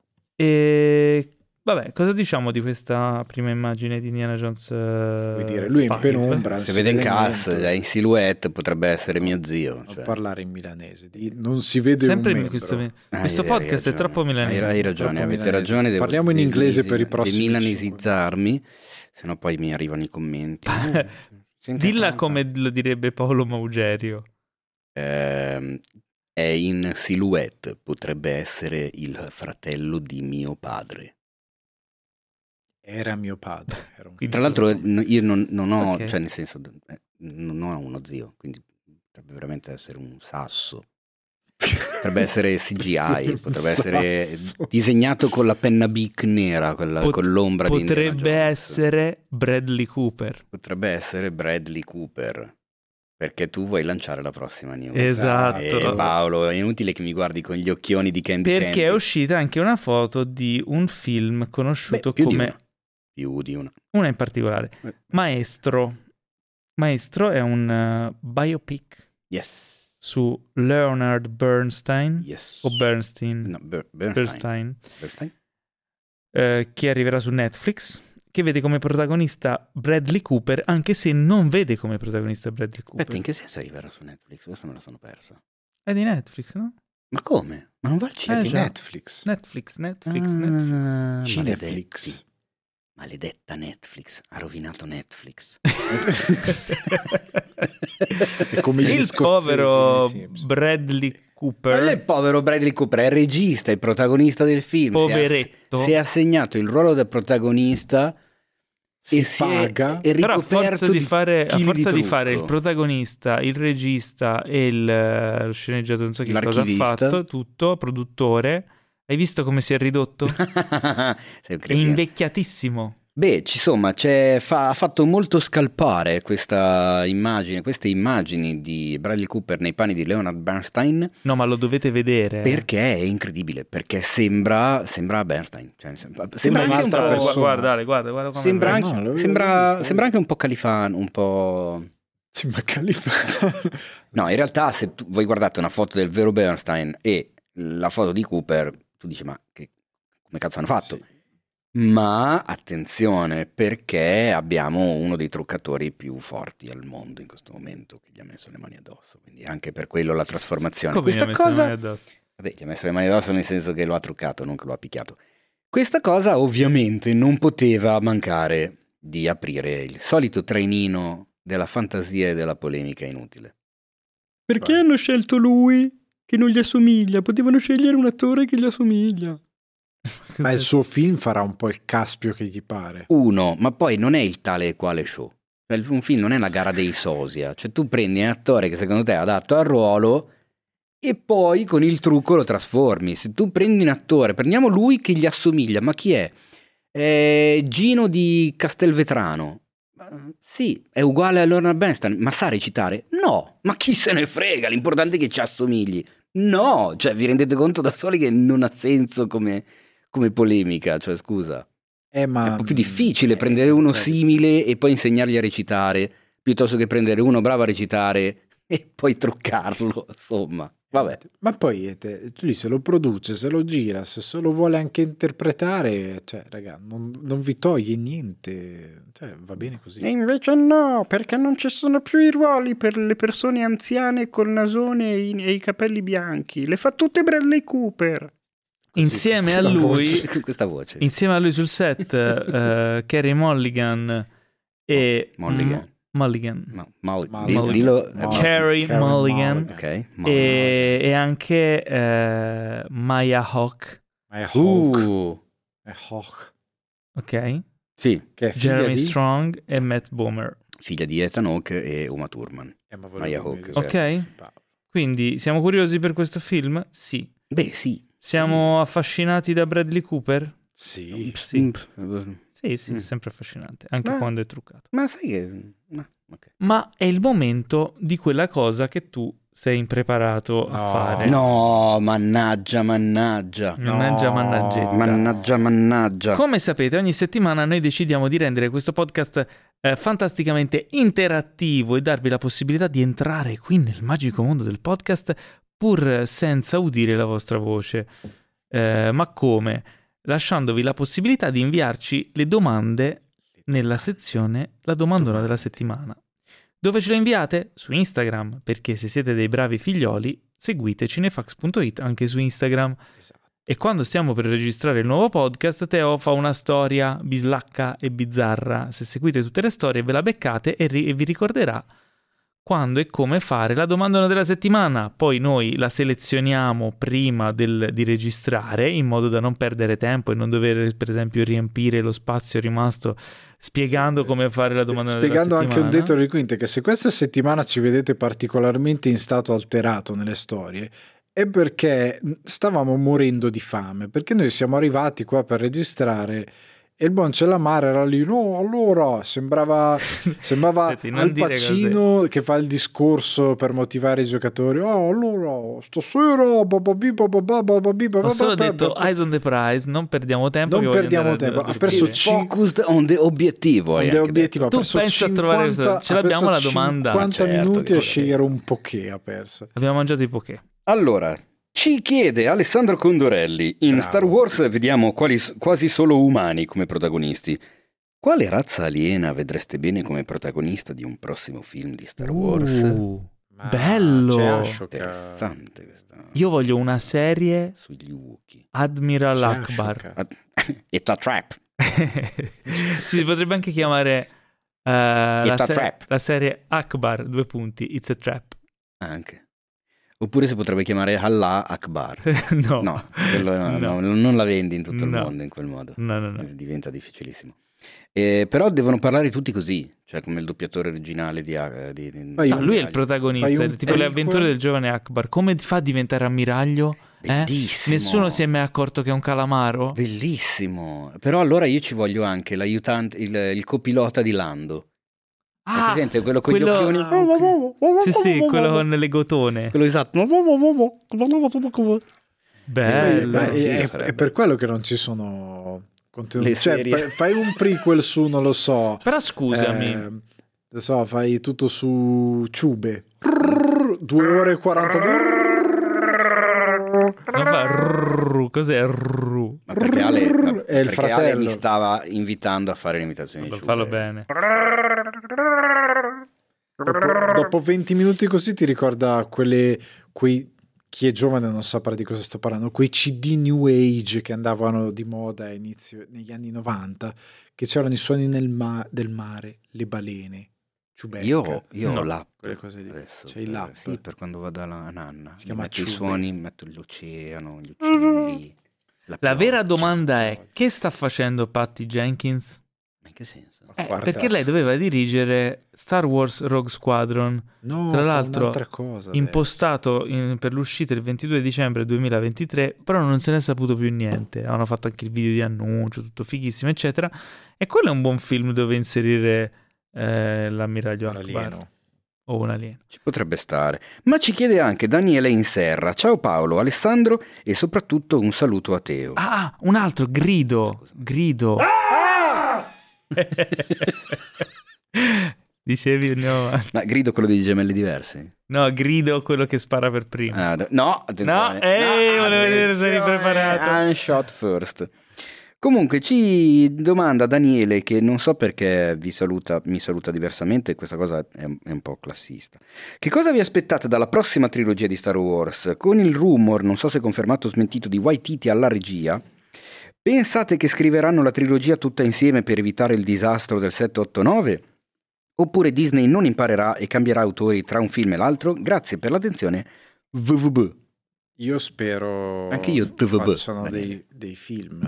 Cioè, questa è la cosa principale. Ok, però effettivamente anche io mi auguro che imparino la lezione. Cioè, cara Kathleen, cara Kathleen, Eh, ci vorrebbe la musichetta dolce di sottofondo. Cara Kathleen, ti scrivo una letterina, per favore.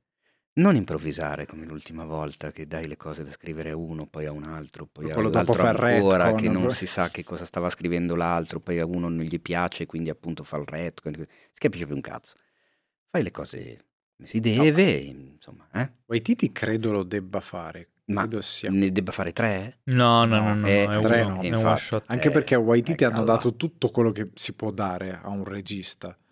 A Ryan, ehm, An- anche il, il panino con la Nutella, Panino con la, un film sul panino con la che è la cosa Nutella. più importante Che di tutte. Ryan Johnson doveva fare un Ryan eh, ma anche io Johnson- sapevo, esatto. Sì. Ryan Johnson doveva fare proprio una trilogia. Oh, Però eccola la lì. gente inizia non è perché No, no, non è detto che il sia suo è brutto. Non è detto che sia invece cancellata. l'ultimo di di- di J.J. Abrams Secondo me quella di. Ryan Johnson potremmo vederla. Comunque, raga, non ci si sta più dietro, effettivamente. Non ci Le sta più notizie dietro. No, su... adesso c'è- C'erano c'era- tre film. Erano tre film. Vabbè. Poi ci fa una domanda. Madonna, meno male che ho, ho letto le prime righe prima di andare avanti. Ciao a tutti, ecco la mia domanda. In realtà due, nel caso scegliete voi quella che più vi aggrada, nel caso la sceglieste vorrei rimanere anonima. Grazie. Siccome stavo dicendo il nome, meno male che ho letto subito dopo. È mai stato spiegato perché il tutto è ambientato tanto tempo fa? È solo per una questione di canonico stile dell'inizio di una storia? E cosa succederebbe se quell'universo arrivasse ai giorni nostri in una galassia vicina vicina? Grazie, siete fantastici. Grazie a te, cara amica anonima, di cui io però, attenzione, so il nome. Allora, sì, eh, tanto tempo fa era perché Lucas, questa cosa l'ha sempre un po' detta, e perché voleva ammantare ancora più di fantasy la cosa, iniziando come si iniziano le fiabe e le le favole. fiabe. insomma. Perché alla, alla All'incipit stringi Once Upon a Time. è Once quindi Upon a Time. È quella roba lì. far, Far distance. Cosa succederebbe se, avvi- se arrivasse qui? Sarebbe è, è- è proprio una be- è proprio una bella domanda, Bob. Ma se arriva qui non c'è più Star Wars. E no, Cioè, noi andiamo in attenzione. giro col monopattino, ma solo sul diventa- Eh no, monopattino. eh no, attenzione Pss, perché pss, sparano con le improvvisamente nerf. e se improvvisamente adesso attenzione spariamo un'altra idea dopo Master Seat e Oh, per il ho paura. format e se nel mondo attuale del 2022 atterrasse un X-Wing? Un, um, un Imperial Star Destroyer finisce in un wormhole che lo porta nella nostra galassia al giorno d'oggi. Eh? E Cosa succede? gli mettono le Ed è subito- perché è parcheggiato nelle strisce. Ed è subito Star Trek 4. Però attenzione, No, arriverebbe in un mondo, non in un mondo fittizio del film, ma arriverebbe proprio nel nostro, quindi ne- nel mondo che ama e conosce Star Wars. Improvvisamente ti trovi... ah, una tu vuoi fare una vera- roba multiversica. Eh, quello, certo, quello però è caro. chip e chop. E lo re- ne parliamo dopo. Ok, va bene. E vabbè, allora visto che si parla di Star Wars e mi prendete sul cuore, io leggo anche questa domanda di Vincenzo Cozzolino che ci chiede, secondo voi qual è stato il più grande errore a livello narrativo della trilogia sequel? Quello che hai detto Quello prima. che prima che non hanno pianificato la narrativa. Però ho detto a livello narrativo, non a che livello non hanno- organizzativo. No, no, a livello narrativo. A livello non narrativo, averlo quello scritto Il fatto tutto di non... insieme. Ah, ok, no, ma secondo me lui intendeva questione di sceneggiatura interna ai film, non di organizzazione esterna. No, che Eh non no, è quello, è quello. Cioè, nel senso, se devi fare tre film, scrivi tre film. Se devi fare un Ok. film solo, scrivi un film solo. Ho capito, ma pensavo, penso che lui... Vabbè, Vincenzo, niente, eh, tieniti buona questa... No, Vincenzo, è de- semplicemente che ogni autore, cioè ogni, perché l'ultimo film è un rimediare a quello che ha fatto il secondo film, è semplicemente che nel momento in cui hanno iniziato a, a dipanare una storia, c'è stata una base, una partenza, c'è stato uno sviluppo. È, è come se quei tre film fossero i tre atti di un film, di un film solo. C'è stato un primo atto, e tutti ok, che aveva un intento ben preciso. È una sorta di... Il primo atto è una sorta di operazione che è un po' vigliacca di soft reboot, cioè sostanzialmente tu rifai la stessa storia, un- cavalchi un po' la nostalgia e vai così. Ed è il primo atto. Il secondo atto inizi a lavorare sui personaggi. Il terzo atto improvvisamente nel modo, in una delle operazioni per me più brutte della storia del cinema, hanno detto no, la gente ha protestato, cancelliamo tutto, mettiamo dei retcon, cambiamo quanto era stato fatto e in quel momento tu hai perso completamente la possibilità di raccontare una storia, perché una storia ormai ha iniziato, finiscila per come a un certo punto la storia è andata avanti. Te la faccio più semplice. Inviti degli amici a cena, hai preparato solo il primo e il secondo e il, il dolce, eh, quando finisce il primo, fa, ah, ora inizio a pensare cosa potremmo fare per il secondo. Cioè, capito? Non Però li funziona. fa l'ospite, non li, fa, non li fai tu che inviti. Arri- il vicino di casa. Il vicino di casa. Va bene, quindi niente, questa era l'ultima domanda. Salutiamo i nostri amici. E l'ultima domanda, salutiamo i nostri amici ricordando che c'erano solo tre film. No, tre, tre, fi- tre film. Era Quando avevi finito di vedere, semplice. te li rivedevi. Se te li volevi rivedere, se no ti guardavi un'altra cosa. Tanto dal vedere le spade laser tutte bianche, da non capire più niente. C'erano alcuni punti in cui la VHS proprio era tutta attorcigliata e mi faceva tutte le. Ma come faceva la tua, la tua musica iniziale di Star Wars, no? Eh. Faceva tipo fa, fa, o faceva fa, fa, Eh, eh, eh, certo. fa, fa, Faceva esattamente così. Anche la mia. che bello. Ma Bene, soprattutto la, la marcia imperiale delle- di, di una scena dell'impero colpisce ancora, mi ricordo, l'avevo vista talmente tante volte. Perché applaudi Paolo? Eh, no, Si è, si è Eh, emozionato. Che, che faceva troppo ridere perché era proprio tipo... Il vibrato. era, era così. Era questa roba qua. Quindi tu quando, quando ti canticchi nella testa quella musica lì la Mi senti sento così? ancora, sì certo. che bello. Fantastico. Quando, quando uscirono i primi DVD, santo cielo, era che rivoluzione. Vabbè, ma andiamo avanti. Andiamo avanti, anche perché abbiamo 7 di- milioni di trailer. Esatto. Madonna. Iniziamo Troppo. subito con Beast. Eyes on the prize, raga. Eyes on the prize, eyes Voglio the prize. finire presto stasera. Oggi sette ore a ordinare un po', che vai. Oh, quello non è colpa mia. Se, se Deliveroo fa schifo. eh, che ci- Dai, non dire queste no, cose. Deliveroo se queste ci sponsorizza è fighissimo, Ecco. però non ci Se sponsorizza poi e ci ci ha fatto fare porti tardi. poche quando li ordiniamo. Potrebbe essere una cosa bella quella di farci sponsorizzare. Eh, Qualcuno sai che ci porta da mangiare. Beast è il primo film che abbiamo visto, un film che No, uscirà primo- nel 2000 Come ti permetti? Primo trailer. trailer, trailer di film che abbiamo visto. Il tuo browser ti ha appena detto do. voglio non sottolineare riesco... cosa. Vabbè, in due parole, Idris. Elba che va in Africa con la famiglia e viene attaccato da un leone gigante. John Wick con i leoni. Basta, passiamo al prossimo trailer, grazie. È, è un'idea così, eh, usiamo una parola Così wow. vetusta, Così, bravi, bello, bello, che, vetusto. che mi non so neanche da dove cominciare. Un padre e i le sue due figlie teenager si ritrovano cacciate da un leone massivo Massivo. e impazzito. Massivo, Massivo. massiccio. Massivo. Ehm, Sì? Parole che, che- che gli dà la prova che la savana ha un unico predatore eh, Apex Predator, come si, si traduce? Un italiano? predatore alfa. Alfa, alfa, un, nuovo pre- un unico predatore alfa, il leone. Ah, non Quindi- bastavano i documentari di Bern Grills. In America uscirà il 19 agosto, da noi non si sa, Idris Elba è sempre un figo, il film non promette bene, sentiamo puzza di capolavoro, insieme a Idris Elba c'è anche il eh, carissimo Charlton Copley, Ah, che poverino è in operazioni discutibili spesso. però gli vogliamo sempre bene a entrambi. Quindi auguriamo tanto bene, tanta fortuna, merda, merda, merda, Beast. Ehm, stavo cercando chi era il regista, ma non lo trovo, probabilmente perché è una informazione irrilevante. Baltasar Kormakur. Ah, ok, ma certo. Ve lo ricordate? Ma sì, dai, Sì, ha dai. girato eh, l'edicola Cani del ponte. sciolti. Cani sciolti. Con Denzel Washington e Mark Wahlberg. Ma ha fatto anche l'edicola del ponte con Michelangelo Pazzini. Film ehm, clamoroso. Grande E attaccante. poi The Box on the Road Ma con John Frankenheimer. No, guarda che sono due film. The Box on the Road, guarda, è eccezionale. Poi ha fatto The Red Curtain con Michelle Johnson e Anita Valli. Alida Valli. No, Anita Valli è un'altra. È un'altra. Red Curtain, vai a Ma tu vedere. stai scherzando, guarda che ha fatto dei film. Eh, Vabbè, ok.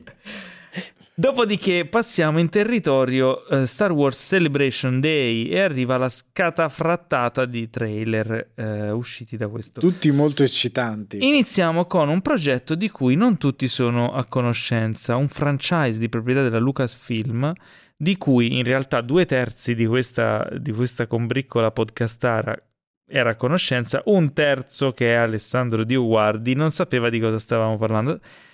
E il titolo è Willow. Chi si ricorda del film intitolato appunto Willow con il caro Warwick Davis. Warwick Davis datato 1980 bravo L'ho guardato prima per Ah, chiederglielo a Dio sei Guardi. un minchione Ma no, vabbè, scusami. eh, cioè. 1988 eh, chi è che se lo ricorda io, me lo ricordo Io mi ricordo di so averlo visto, ma non me lo ricordo proprio il film. Cioè, proprio un- boh. Scusate, Neanche ma allora mi avete fatto un paiolo come se non Ma mi stessi famoso? ricordando Ron di- Howard. di Di Psycho. Ron Howard Di Ron Howard. Vabbè, ma non è che se ridite Ron Howard il film acquista peso. Cioè, che- che- eh, eh, perché voi non sapete? È partito il tra- trailer. Noi stavamo a guardare questi trailer con lo stomaco che faceva un'anteprima di Jurassic World Dominion, praticamente. Che no non era bestia. Willow non è Jurassic World E, e- sì, no, lo stomaco. non fare confusione E parte sul trailer, loro vedono uno degli attori protagonisti, eh, come se avesse segnato uno alla finale di Champions League. È partito sto boato, mo manco si ricordano di che cosa parla il film. adattamento televisivo del film fantasy Willow incentrato su un contadino nano che fa magia questo non me lo sono inventato è proprio la sinossi un contadino nano. Sì, fa ma- Willow è un contadino nano che fa magia. E a me viene in mente la puntata di Mistero dove c'era il nano armato di ascia. A me sta venendo in mente questo. Saranno Otto episodi, attenzione, otto, eh, in arrivo su Disney Plus dal 30 novembre. Io leggo Willow, sai cosa mi viene in mente? Buffy. No. Perché? Nel E la cast... strega era Willow. Sì, è vero, ma non è quel Willow. Eh, nel cast, oltre a Warwick Davis nel ruolo del titolo di Willow Che il ruolo che fu suo Ufgood, Ufgood, che fu suo nel, nel film originale in cui lui era 34 era un ragazzino. Ci sarà anche Erin Kellyman, che ricorderete aver già visto in Falcon and the Winter Soldier, la serie TV Disney Plus, era la tipa la rossa, La che era la diciamo cattiva, tra virgolette, clan la capa mano, del- dei, dei ricordo terroristi. Ma. Ale, tu proprio non, non hai idea di chi sia Warwick Davis in generale? No, lui so chi è. Ah, me lo ecco. ricordo, Ah. l'ho visto in tanti E nel Ah, cast ecco, c'è Non anche Tony Revolori. Ve lo ricordate Tony Revolori nei panni di, ehm, di Flash Thompson Ah, nei ok. film di Spider-Man? Giusto, sì, sì. bravo. ok. Ma quelli recenti. Quelli nuovi, sì, sì. Ecco, sì. Progetto, boh, il trailer non lo so. Eh, un po' di... Boh, boh, non lo so. Cioè, ragazzi, se vi manca proprio sto film che dite, ah, me lo guardavo sempre da bambino, probabilmente ehm, è, è la vostra serie. Sì, probabilmente la nostra serie. Andiamo avanti. Altro trailer un po' forse più interessante, perché finalmente andiamo proprio nell'universo Star Wars, quindi la Ok. property principale di Lucasfilm. Sto parlando di Andor. Andor, chi è Andor? Che cos'è Andor? Andor è una serie TV eh, che uscirà su Disney Plus dal 31 agosto, Mm? che racconta le vicende di Cassian Andor, già visto in Rogue One, interpretato da Diego Luna. Ok, quindi stiamo parlando del periodo precedente a episodio 4, Una nuova speranza, E quindi precedente anche a Rogue One. precedente anche a Rogue One perché quindi è un prequel. cronologicamente è la cosa più vecchia che... Ah no, mica, l'ho fatto Hai anche prima. sto sto errore errore. anche prima.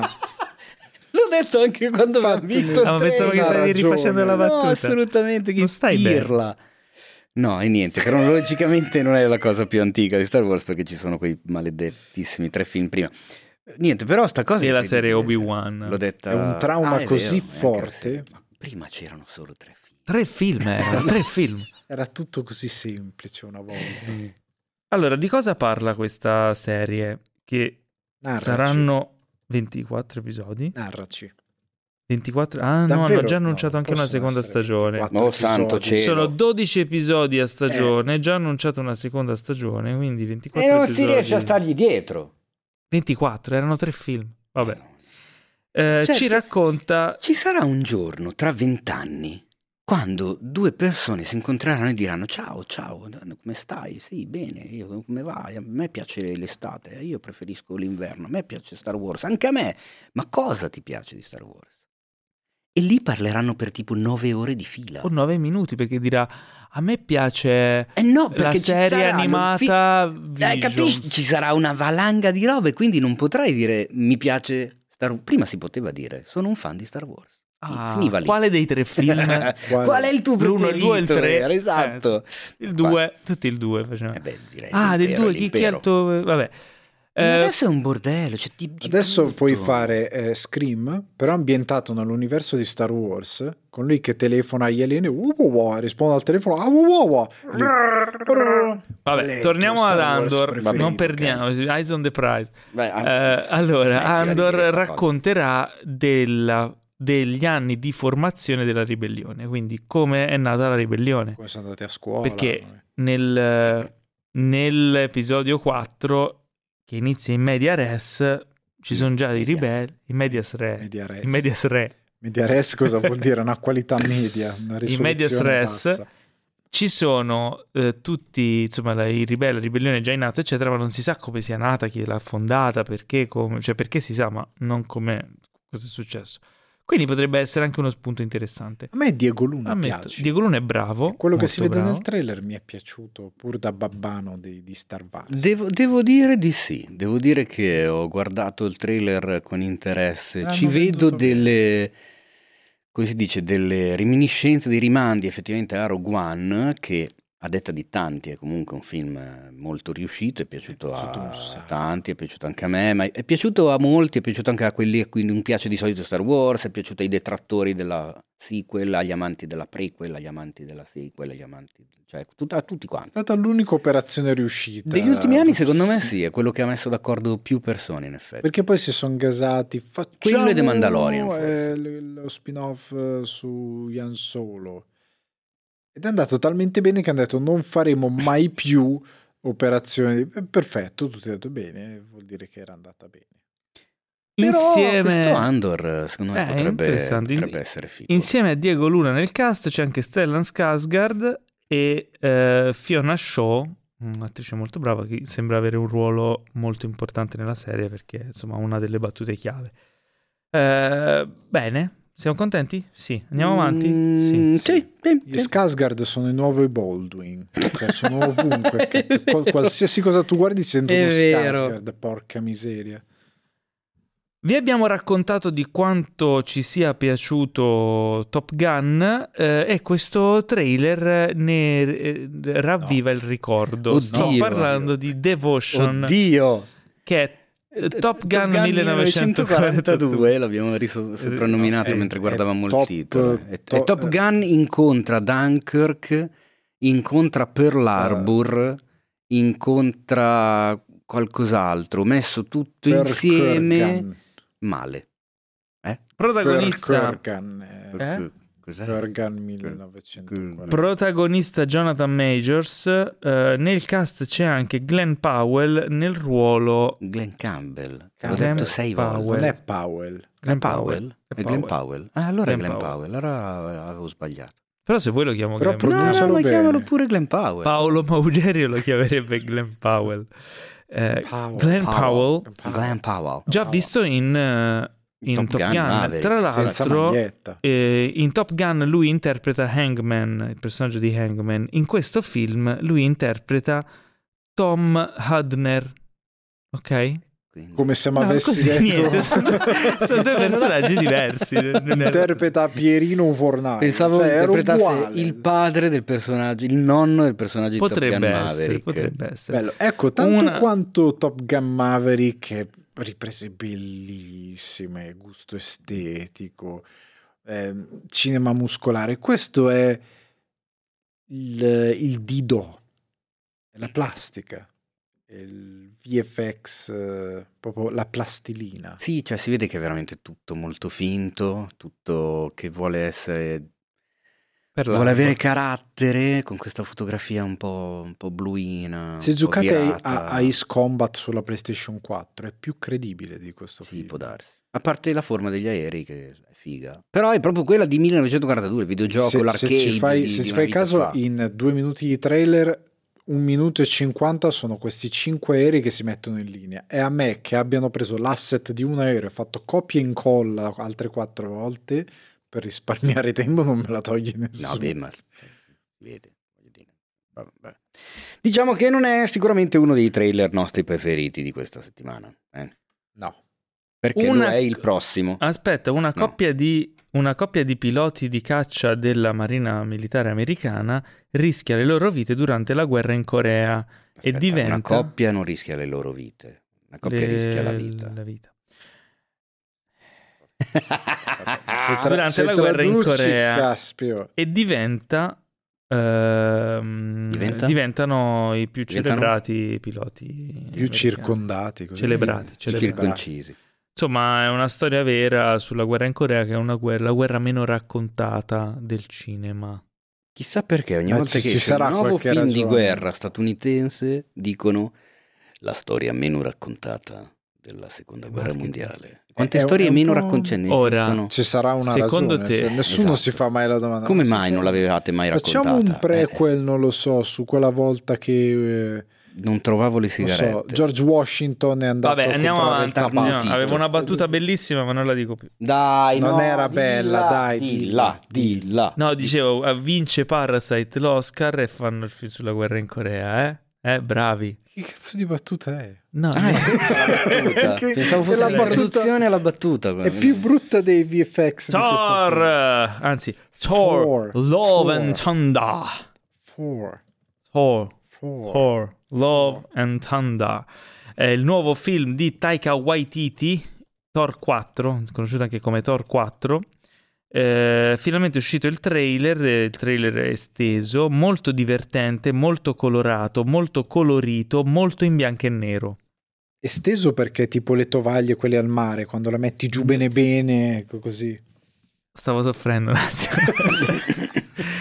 Fermate quest'uomo. Ehm, quindi Eh. Bianco e nero. vediamo, f- vediamo finalmente Christian Bale nei panni di Gore the God Butcher. Buccia.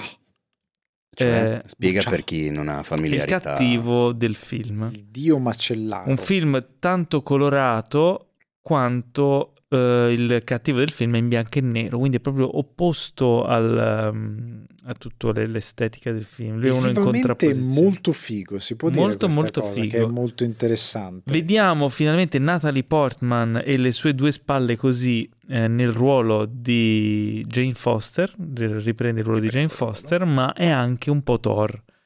Eh, ci siamo tutti chiesti come mai avessero spoilerato il fatto che lei diventasse Thor femmina già dall'annuncio del film. Non so, forse me l'avrò chiesto solo io. Beh, ma è una storyline dei fumetti. Ho capito, i fumetti non esistono. Ba- basta questa cosa. Claudio non esiste, i fumetti Parti dal fatto che se uno i fumetti non li ha visti, sono i fumetti di Schrödinger, quindi non esistono e non esistono allo stesso Vabbè, tempo. ma tanto esiste Google. Esiste Google perché funziona. Se tu vai su Google, Google, non esiste. sei secondi dopo Google che è uscito un trailer e scrivi Thor for eh, Love and Thunder, ti vengono tutte le ricerche che ha fatto chiunque per capire chi e cosa Vabbè, perché. comunque, al di là di quello, ehm, poteva essere un elemento di sorpresa, no? Invece l'hanno, l'hanno rileva- rivelato fin dal primo annuncio. Quindi sicuramente nel film non sarà un elemento di sorpresa il fatto che lei sia Thor. Probabilmente È il come lei la prima Thor. scena apre con lei Thor. Ma è il come lei è Thor che sarà interessante. Il come lei è cosa. Thor, secondo me, è già stato spiegato in eh, Doctor Strange, nel senso in No, eh, Spider-Man. Non è quello il. Secondo me, perché tu pensi che quello sia i fumetti, ma non esiste un film Marvel che sia realmente fedele ai fumetti. No, Nessun film Marvel sarà- è fedele ai fumetti. Se conosco Secondo Waititi, lui avrà lottato per avere un come No, interessante. scusate, era appassionante questa lotta. Ma te stai Eh. scrivendo, continua a scrivere, tanto si sente che batti. Sto, preparando l'articolo per lanciare il podcast domani. Comunque, sta cosa, fumetti, non fumetti, No, no, ma perché a pagina quello. 82 della serie X del- di quella mini. non stavamo parlando di raccolta quello, stavamo uscita parlando solo di nelle Waititi. edicole della Nuova Guinea. Allora si è vista che lei aveva il braccio, braccio grosso. No, noi stavamo parlando stavamo parlando di quello, stavamo parlando di altre cose. Stavamo parlando- Secondo me non useranno i- Mm. i- i- i- le follie, ma useranno... Ma di che serve? Non useranno I le multiversi. Esatto, io, perché bravo. non mi Cosa fai finire, in quel fammi finire il discorso. Ale? Secondo Pokémon me, questa Jane Foster, secondo me questa Jane Foster che si vede nel trailer, che sarà coprotagonista del film, è, una, è il Thor di un altro universo Scommettiamo parallelo. un po' che, che Secondo non me è no. così. Perché lei dice: Ah, quanto tempo è passato dall'ultima volta? Ci Ma un po' che regular pizze. o un po' che Ci grande? paghi due pizze buone In No, pizzeria. Un po' che grande In con pizzeria. piadina alla Nutella. con una bella Ah. Moretti da 66. Non fare pubblicità alle birre. Io Una detto- birra- io ho appena detto Nutella E tu comunque. hai detto Nutella sei volte, lui ha detto, eh, lui ha detto Deliveroo. Eh, Comunque, io, torniamo io ho detto a noi. Prozis. Eyes on Che the prize. orrenda. Eyes on È the bellissima prize. questa Eh. Comunque, secondo me non è basta multiversi. Waititi ha detto basta, mi sono rotto i kiwi di questi multiversi. Voglio Se una lui- cosa fatta bene. Se lui dirige un film della Marvel ancora per la seconda volta è perché fa tutto quello che gli dicono e non rompe i coglioni. No, Quindi non è così. Stai a vedere che te Waititi lo è come garantisco. Multiverso. Gun. Comunque, Datemi re- eh, datemi trailer il molto bellino. A Teo è piaciuto. Specialmente la scena di nudo di Chris Hemsworth. No, beh, lì mi sono messo veramente a ridere. Quella fa molto ridere. Sì, cos'è che gli dice? Dice You flicked too, Ah, you- you flicked too hard. Damn! it." Eh, Vediamo anche Zeus interpretato eh, da Russell Crowe. eh già, eh Attenzione, che sembra un buffone. beh, vabbè, è Vabbè, lo Zeus Zeus. è un eh, buffone. Zeus era, È proprio- vero. Anche È in vero. pollo, andai, era mica serio. Era stavo proprio Sì, pensando ma a quello. Non credo che sia l'iconografia classica di Zeus. Ma l'iconografia, però. l'iconografia classica è come i fumetti. Io se vai a leggere... Ancora vai- i fumetti, vedi, frega. fumetti, fumetti da tutte le parti. Comunque no, eh, mi sembra divertente eh, questa, come si dice, questo giro che gli ha dato Waititi già dal Secondo me si scorso a me piange. non è mai dispiaciuto a differenza di tanti che dicono oddio Ragnarok fa troppo ridere, non va bene. Lì se ne frega, cioè nel senso, il film funziona. Secondo me si piange Quindi- in questo film. Finirà il film e tutti saranno in una valle di lacrime. Perché? In una valle di lacrime. Oddio, diciamo che Waititi è- ci ha dimostrato di essere capace anche di toccare certo Per quello. tipo di emozioni, basta pensare a Jojo Rabbit. quindi, Esatto. insomma. Questa volta farà più quello che vuole lui e finirà in una valle Ma- di lacrime. Smokey hai la- varcato l'ha- la linea. Te l'ha scritto su Telegram la settimana ha scorsa. Perché c'ha scritto queste lui. convinzioni? Io, so io ve lo dico. E Paolo ci offre a tutti una pizza. Va bene. Ah, scusa, parentesi enorme per chi segue il nostro podcast da tante settimane, per i nostri eh, più affezionati omuncoli e le nostre più affezionate donnuncole, devo ufficialmente annunciarvi che in quel di Cannes Paolo ha pagato la scommessa su Spider-Man Ah, No Way vero, Home è vero, è vero. e mi ha offerto la birra. Sì, perché avevamo questa scommessa in atto sul fatto che avrebbe superato i 2 miliardi oppure no. Io ho detto che li avrebbe superati, superati 2 miliardi di incassi. Non li ha superati perché non esce in Cina, quindi non li supererà mai. E allora ti ho pagato la birra. Esatto, grazie Paolo. Una Guinness, tra l'altro. Una. Guinness Famosa ottima. Cannes per la Guinness. Eh, Ma questa è una e continuiamo a fare pubblicità. chi, paghe- chi pagherà, chi pagherà la pizza di Domino's? No, Dominos no. Do- Ma la vogliamo Dominos smettere? no. Che puntata orrenda. No. Chi pagherà la pizza di spizzico Ma basta. per Thor Love and Thunder lo scopriremo C'è il Fra- 6 c'è luglio. Fra Diavolo Lo scopriremo il City 6 Live. luglio che uscirà questo film. Ma Ma scusa, c'è- c'è Fra Diavolo. Ma non c'è nessuna scommessa su Thor Love and Thunder. Sì, Sì, che se, se detto- la Ah, Thor Scusate, se- sì, era il momento in cui stavo Madonna. sbadigliando prima, perdonatemi. Ok, spezziamo una no, spezziamo una apriamo una parentesi. Ma siamo pazzi. Abbiamo parlato in una delle scorse puntate, non mi ricordo se nella precedente o in quella prima ancora da Cannes, abbiamo parlato del film, no, nel- nell'ultima, nella precedente puntata del film di eh, George Miller, 3000 Years of Longing. Eh, ne abbiamo parlato in maniera entusiastica perché ce la tiriamo tantissimo con voi che non potevate essere lì. Noi eravamo alla prima col regista, il cast, abbiamo dato il 5 a Idris Elba, abbiamo baciato ehm, eh, sulle guance il caro George Miller e eh, Tu siamo dato- poi io- stati alla Tu, festa. io non è ho, ho dato il 5 a George Miller, ho baciato il contrario. sulla pelata. Ma non quella... No, No, non, dai, era andiamo- pelato, non era pelato. No. nel- Vabbè, comunque. Ah, cosa sta succedendo?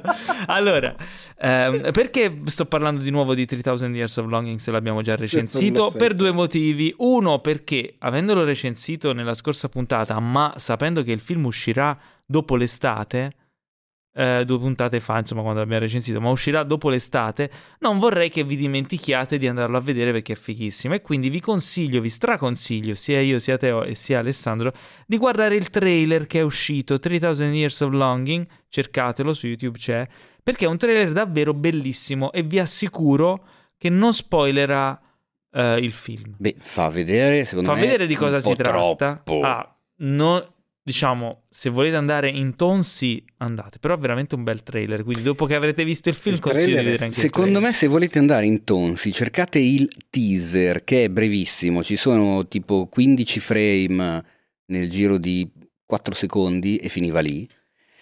E vi lascia con una roba che dici: Che cazzo ho visto? Voglio vedere il film. Il trailer è. Ah, svela un po'. No, secondo me no, tanto. perché ti dice di Mm. cosa parla il film, ma non ti dice di cosa parla il film. Cioè, nel senso, ti fa capire no, il contesto. però ti fa vedere tante immagini. Secondo me ti toglie un po' di sorpresa. Però ti- è, è è un sala. trailer molto anche depistante. Però artisticamente, proprio come montaggio del trailer, Depistante. sì, che de- depista. Ok. Ehm, co- artisticamente, come trailer, come scelta È di fighissimo. come è montato, eccetera, è veramente, veramente Musica d'arte. particolarissima. se- eh, serve per portarti a dire ok questa roba sembra molto fica cioè non è happy fit sembra una roba No. bella Molto figo. Eh, mentre molto particolare sembra il trailer di Man vs. B, una serie Netflix che uscirà il 24 giugno, protagonista Rowan Atkinson, ma dillo che- bene Rowan Atkinson, no l'hai detto male Esatto. Ro- Ro- come si chiama? Eh, non abbiamo un numero di telefono Rowan Cioè, quest'uomo ha vissuto Atkinson. 16 anni, da 273 Dublin. anni a Dublino, Dublin. e non ha imparato un cazzo. Dublin you talk like this in Dublin Eh, come lo chiamano Rowan Atkinson? in- Uff, non lo chiamano non è irlandese Rowan Atkinson che ricorderete nel ruolo iconico di Mr. Bean. Scusate, ma io ogni tanto è la seconda volta che sento un cicalino. È Oh, questa borraccia che mi ricorda che devo bere.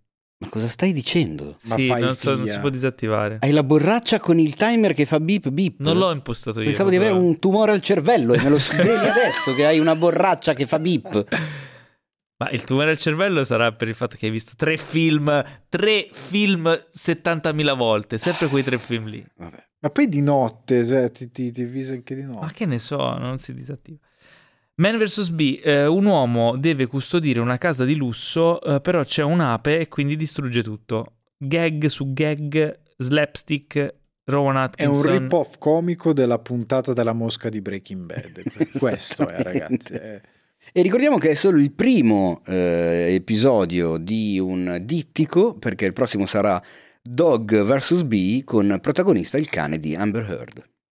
Ma non è vero, Teo, My ma dog non de- stepped on a bee. È, una- è- una cosa Ma che cosa colgono succedendo? quelli che stanno seguendo quella roba lì. Ah, No, è una serie. ehm, è una serie, ma stavo cercando quanti epi- di quanti episodi è composta, però non trovo Netflix non ne ha voluto fare parola perché un po' se Non, ne vergogna, non vogliono. Non vogliono tutto darci. quello che ha fatto di so. bello No, aspetta, Rowan forse l'ho trovato. Secondo me... l'ho Atkinson. eh, eh, 10 episodi. 10 episodi. Eh, sì, ma di quanti minuti l'uno? di sei? 10 minuti l'uno. Ah, ave- eh, io Avevi ho detto, avevi detto eh, 10 ho detto minuti. 8 da 10 minuti l'uno. 10 Non da lo capisco. 10. 10 da 10, quindi sono 100 minuti. Vabbè, potevamo fare un film. Potrebbe starci anche perché comunque ricordiamoci che, che in 10 minuti di durata sono compresi anche i titoli, quindi alla fine dureranno 7-8 gli episodi. È un, po', è un po' ritornato al format di Mr. Bean. Sì, alla fine Episodi sì. molto brevi, Però qua parla. pillole comiche. Qua parla. Attenzione, sentiamo la sua voce. Sentiamo la sua voce, anche perché è un comico. E in italiano verrà doppiato da Maurizio Merlo. No, non è vero, Non credo, non lo so. Eh, non ci starà Andiamo avanti, 24 giugno su Netflix, Man vs. B. Eh, dopodiché abbiamo un'altra serie Netflix, però questa volta una serie animata giapponese. Eh, Eh, è tratta da un fumetto iconico molto molto famoso. Hai detto ormai... fumetto? Sì, una- un manga. hai detto un iconico? Manga, un manga eh, che ha ormai oltre 30 anni, si chiama Spriggan. I più eh, accaniti fan del fumetto giapponese lo conosceranno perché insomma è un titolo veramente classico. Magari in italiano si chiama Il mio amico No, no, foca- si chiama focaio. Spriggan. Si Spriggan chiama anche Spriggan. pubblicato in Italia, credo, dalla Star Comics, non mi ricordo chi l'avesse pubblicato, già insomma, negli anni 90. Eh, racconta di un, um, questo personaggio eh, che è un agente Spriggan della Arkham Corporation che deve eh, ritrovare degli antichi manufatti, delle reliquie ehm, che diciamo permettono di ottenere dei poteri la pubblicità del. Montenegro. eh, Scusa. più o meno, più o meno, è un po' a cavallo. Pubblicità. È un po' a cavallo tra tipo Indiana Jones e superpoteri. Posso dire una cosa dal Sì. trailer? Io sono curioso di vederlo, però faccio un appello al Giappone.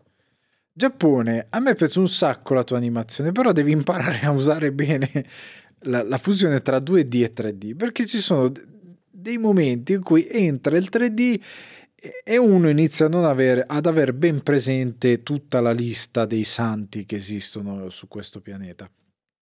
Perché veramente non vi riesce bene. Sono dei momenti o non lo fate, cioè mettete una croce sopra e dite no, fusione 2D 3D non ci viene, eh, non, non lo facciamo più. Oppure ve la studiate bene, perché la serie sembra molto interessante, però c'è sempre questo momento in cui entrano queste cose in 3D che si fondono male col 2D, non funziona. Sembra molto interessante, io lo guarderò sicuramente. Ok, allora ne parleremo poi quando uscirà dal 18 giugno, quindi imminentissimo.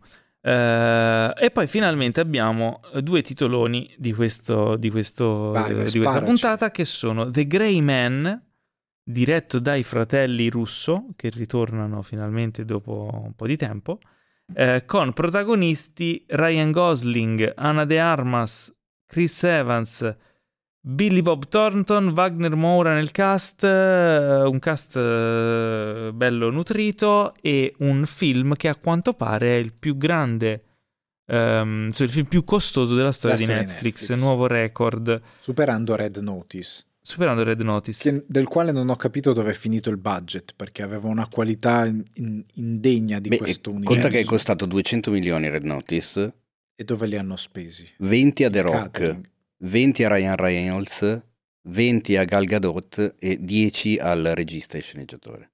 Quindi 130 per il film nel- e gli altri per quattro E persone. quanti spesi in tamponi? sì. Perché poi era stato anche girato in pandemia Sì. con tutte scene ricostruite, Sì, sì, sì. fintissime, infatti insomma, un po', un po' scena problematico. Eh, questo film invece sembra molto più succoso e interessante. Di cosa parla The Grey Man? Dio, se l'hai capito dal trailer ti do un premio. Io ho letto la trama. No, io l'ho io, non ho- capito. io ho guardato il trailer ma non ho visto, non ho capito niente. tratto da ma un niente. libro, se non Ed è, que- ed è per questo che ci sono le sinossi. Quando l'agente più abile della CIA, la cui vera identità è sconosciuta, scopre accidentalmente gli oscuri segreti dell'agenzia, un ex collega demente, demente gli mette Scusami? una taglia in testa, arruolando assassini internazionali per dargli la caccia. Io non credo che sia demente. Questo è quello che... demente. Ma No, dai, è ma- una Te leggi, traduzione è scritto così, sbagliata. eh, è scritto così. Assassini. Se vuoi ti posso fare la traduzione in tempo reale di quella dell'altra versione, che è eh, Court Gentry, a.k.a. Sierra Six, un, eh, un ex agente operativo della CIA altamente addestrato, ehm, è stato una volta il miglior mercante di morte dell'agenzia. Dopo la sua fuga dalla prigione e eh, dopo essere stato reclutato, reclutato dal eh, ex addestratore Donald Fitzroy, Gentry è adesso in fuga dalla CIA con l'agente Lloyd Hansen eh, che lo sta tallonando. La Aiutato trama. dall'agente Danny Miranda, Hansen eh, ferm- si fermerà, non si fermerà per nessun motivo per portare Gentry, per, per insomma a- a- Vabbè, ciuffare and- Gentry. Andando su- alla Sugna, a Quindi Gentry, Court. Gentry e Ryan Gosling. A me piace un buono. sacco il baffo di Chris Evans e la Aspetta, fammi, fini- fammi contestualizzare. Ryan Gosling è Court Gentry, quindi il protagonista. Quello che scappa. Ana De Armas e Danny Miranda, quindi l'altra gente che lo aiuta a scappare,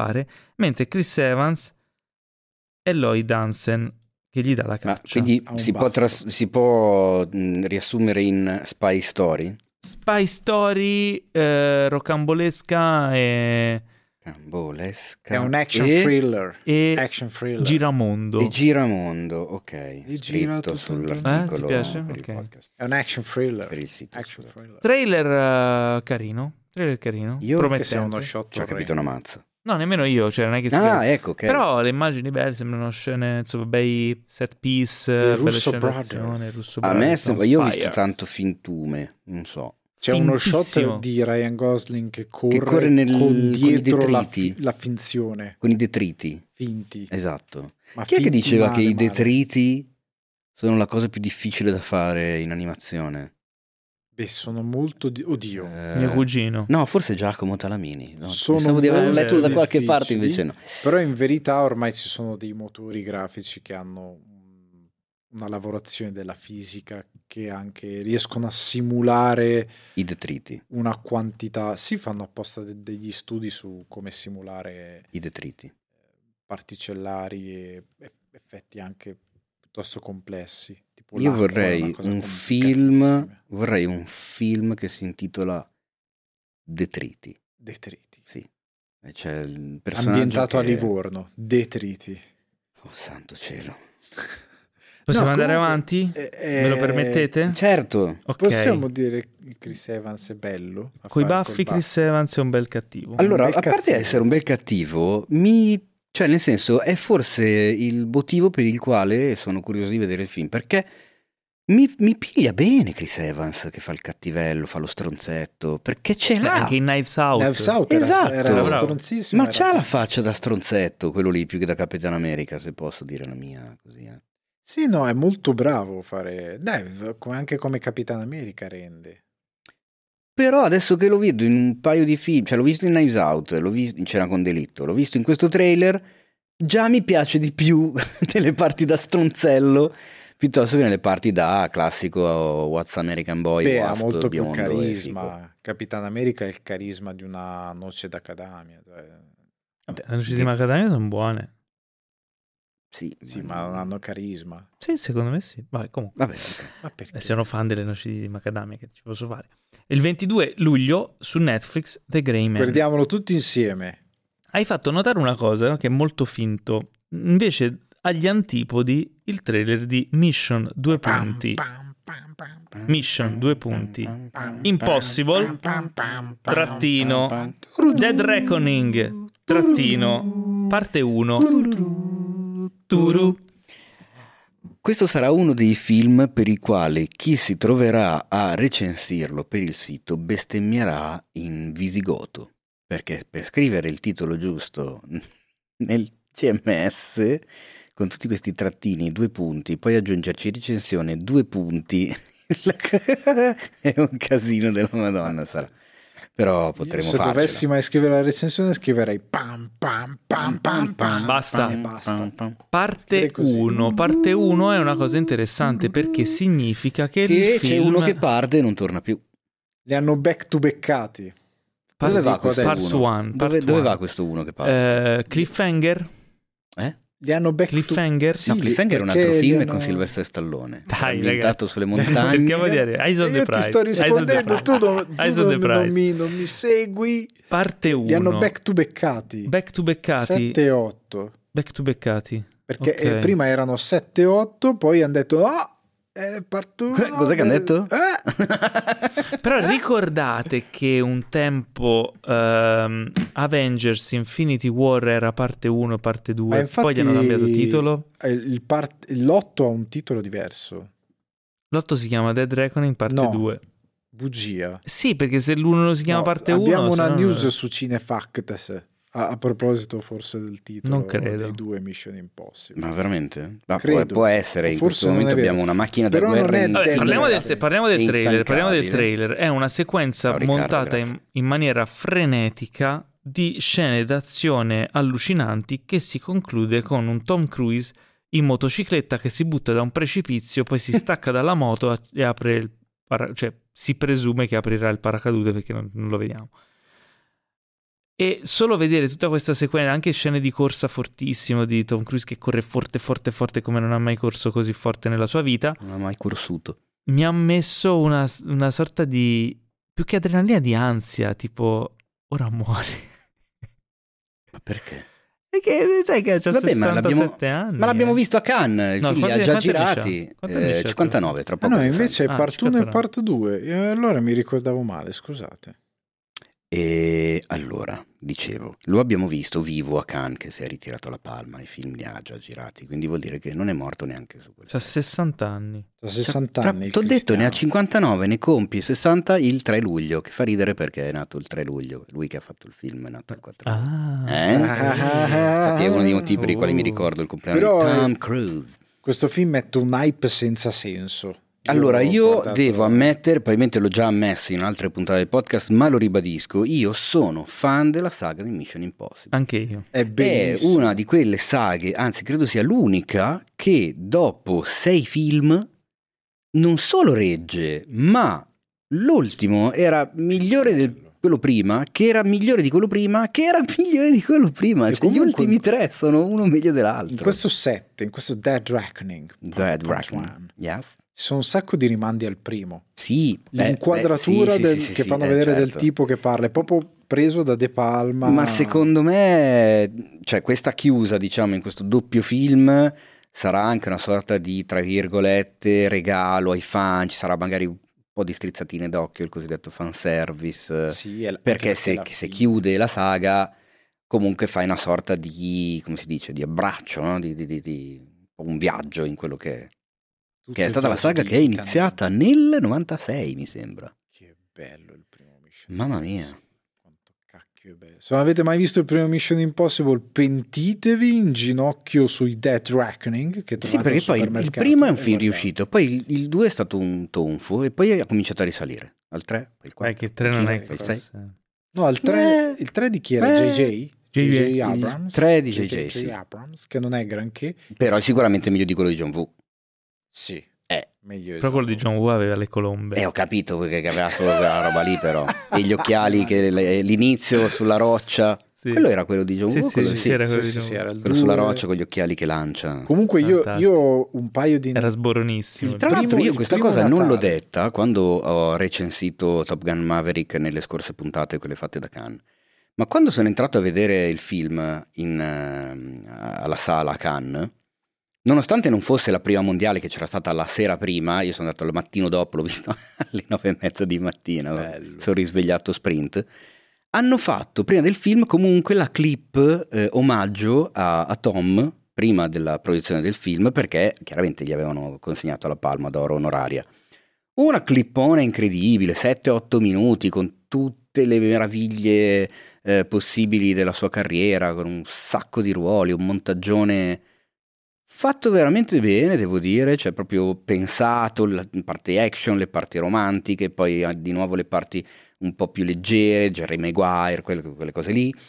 Eh, veramente un- una gran bella clip, una delle cose fighe di andare ai festival che ti vedi anche sta roba al cinema, insomma. Comunque io, io ho fatto un rewatchone di tutti i Mission Impossible qualche Uh, anno fa. Sai che lo devo fare? sono fatti tutti di fila e il 2 mi ha traumatizzato oltremodo, non me lo ricordavo così male. Eh, vedi. Lui è zarrissimo, cioè c'è tutta la sequenza di lui e lei che si inseguono con la macchina che tu dici, ma, Mamma mia. quale, Ah, quale, in- quale brain fart ha, ha- ha partorito sta scena? E quindi io ho aspettative altissime per questi ultimi due e sono, sono veramente molto curioso. Il problema è che appunto uno esce a luglio 2023 e quello dopo esce in estate 2024. Quindi Vabbè, c'è un attenderemo. po' da aspettare, attenderemo. gli anni volano. Nel cast tornano praticamente tutti. C'è, mm, E lui è c'è investito anche schifo di Hayley.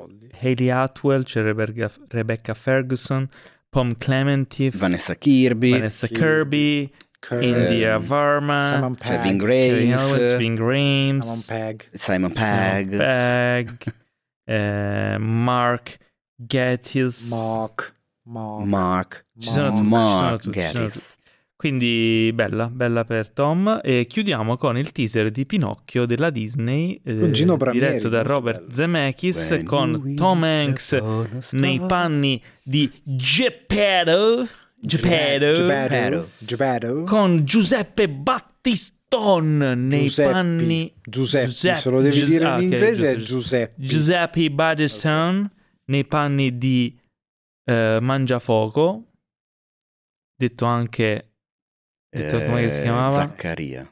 No, Za- no. con Joseph Gordon-Levitt e eh, Keegan Michael Kay.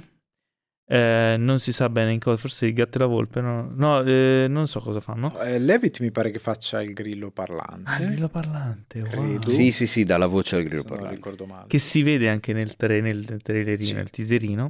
Allora, a me, a me non mi piace. A me fa ribrezzo, come abbiamo detto nel... te- non è una questione... Faccio una brevissima premessa. Non è una questione di campanili- campanilismo orgoglio. Però che nel trailer ci, ci sia dal, cap- dal capolavoro di... E poi Disney, con tutto il rispetto, è tratto dal libro di Carlo Carlo Collodi. Collodi. La fiaba. Si può scrivere tratto dal capolavoro di Carlo Collodi? No, deve essere della Disney? Perché se, se il libro fosse stato scritto da Carl Couloid eh, o Colloid, anzi facciamo l'americano, l'avrebbero scritto. Non A me credo, un po' Non lo roba. so, perché quando hanno lanciato ai tempi della Sirenetta non c'era nel trailer dalla fiaba di Andersen. Ma perché non è americano? Ma perché se, se ne sono appropriati, ormai è un'appropriazione culturale che ha fatto la Disney. Ma al di là di quello, a me non è quello che... Eh, ma poi, poi mi rompono Eh, i ci maroni. Anche sono- Biancaneve, tu ci Biancaneve tre- hai visto dalla famosa fa- fiaba dei fratelli Grimm? No. E appunto perché non sono americani. Ma no, perché secondo me non è... que- cioè, il fatto che tu debba scriverlo, secondo me, poi magari dico una cazzata, avvocati all'ascolto, correggetemi, secondo me devi scriverlo nel trailer nel momento in cui tu hai acquistato i diritti di quell'opera lì. Nel momento in cui l'opera è di dominio scaduti. pubblico e sono scaduti, mm, un puoi anche No, non ma più scriverlo che nei altro è una, testa. questione che tu fai passare che Poi sicuramente nei titoli di coda ci sarà tratto dal romanzo di Carlo Collodi. eh. No, però fai passare che l'hai inventato tu, Pinocchio. Ma non è, allora, non passare? è Ma quel- chi cazzo lo Ah, sa? ah, riprendiamo il lo binario. Non è questo? quello il problema del trailer. Il- per il me ci problema sono è tre che Tom problemi. Hanks sembra Gino Bramieri. questo Tom Hanks è problema. bravo sempre, non gli puoi dire niente. Però uno è l'adattamento del cartone, quindi stanno scimmiottando il cartone. E Paro già lì paro. questa cosa qui non ha mai funzionato. È orrenda. No, non funziona. Devono smettere di farla, non smettono perché voi le andate a vedere, andatela a vedere, che vedevo di... Due, eh, io non sono un estimatore dell'adattamento del cartone perché sono molto legato, ma questa è una cosa soggettiva, sono molto legato al libro eh, e per me quello non è un adattamento fedele e non è un adattamento che lo eleva, e però sono gusti personali, sicuramente il cartone è un capolavoro della storia del cinema. E tre, eh, l'ho trovato un po' stucchevole come messa in scena, è banale e, e Zemeckis quando fa queste cose qui non mi fa impazzire. Io adoro Zemeckis come regista, è uno dei miei registi preferiti, sì. ma quando fa queste, queste cose qui non, no, non lo apprezzo. Stromboli, Giuseppe Battistoni. Stromboli, bene. Siamo contenti però per Battistone che può avere il suo big break overseas e quindi gli auguriamo ogni bene. Eh, ma secondo me non è il film giusto, anche perché cosa che non abbiamo detto, ma secondo me è da sottolineare, è un, forse l'hai detta, era il momento in cui mi stavo facendo i cazzi miei, uscirà soltanto su Disney+. Ah, soltanto? Eh, sì, lo dicevano nel teaser. Ah, non oh, Disney Plus. Non esce al cinema. Quella bella cosa che... Solo a, a su Disney Plus dall'8 settembre. Quindi... Bene, perché tanto c'è Pinocchio di Del Toro che arriva su Netflix. Quindi allora... A dicembre, molto più forse. interessante. Ok, quindi fatemi capire bene. Allora Disney Plus lo sapeva già che era un po' così così questo film Disney e quindi ha deciso di metterlo solo su Disney Plus. Però che è strano perché tipo um, il film eh. Per esempio Red Red della Pixar Sì. È uno dei film Pixar più belli degli ultimi anni, l'hanno messo solo su Disney Plus. Anche perché odiano me. la Pixar, secondo me, ultimamente. Quindi, boh, perché boh. Red e altri. Onward. Onward. Soul. No, Onward è andato al cinema. Onward sì. Onward sì, bravo, è andato al cinema, hai ragione. Beh, Soul no, ma con... Soul perché c'erano le case, le, le, le case chiuse, no. le sale chiuse. Con questa mega carrellata di trailer eh, abbiamo finito. Ah, di già? Eh, eh, quanti erano? 16.000 trailer. È il momento di parlare. Quanti cavolo trailer erano? 1, 2, 3, 4, 5, 6, 7, 8, 12. Ma come tutti? Eh, è il momento di parlare delle recensioni. Apriamo ah. finalmente con il ritorno di David Cronenberg, il vinto uh. di questo festival. Il vinto perché abbiamo detto i vincitori del Festival di Cannes, non abbiamo detto i vinti. Il vinto è, è David Cronenberg. Non ha mai vinto Cronenberg. Era in concorso uh, Crimes of the Future e non ha vinto sì. niente. E perché non ha vinto niente? Perché hanno paura, hanno paura della nuova carne. Diccelo Teo, tu che hai potuto vedere questo film con, in sala insieme a David e a, e a Viggo. No, in realtà no, eh. noi l'abbiamo visto un quarto d'ora dopo eh, ma allora sei uno sfigato. Nella sala accanto alla sala stampa, perché per la Lumière i posti non, non, sono mai stati messi in discussione. Cioè non si è mai aperta quella prenotazione, mai. Mai, mai, mai. Anche alle 7 del mattino dei quattro giorni prima, quando hanno aperto le prenotazioni, quelle Lumière è rimasta pending tutta la vita. Quindi probabilmente erano pieni di inviti, amici, parenti, vicini, compagni nipoti. Però avete visto i suoi occhialetti da sole stupendi. Però abbiamo visto gli occhialetti da sole stupendi. Noi eravamo nella casetta, nella casetta, nella saletta a fianco, nella Debussy, quella della stampa. La prima mondiale è partita alle 21.30 e il nostro film è partito alle 21.45, quindi più o meno Vabbè. l'abbiamo visto quasi in prima mondiale anche noi. Non so dirti come mai non abbia vinto premi enormi e giganteschi, però non mi metterei mai alla pari della giuria del festival di quest'anno, insomma, visto che c'è gente tipo Asghar Faradi, Joachim Trier, che credo che ne sappia un po' più di me.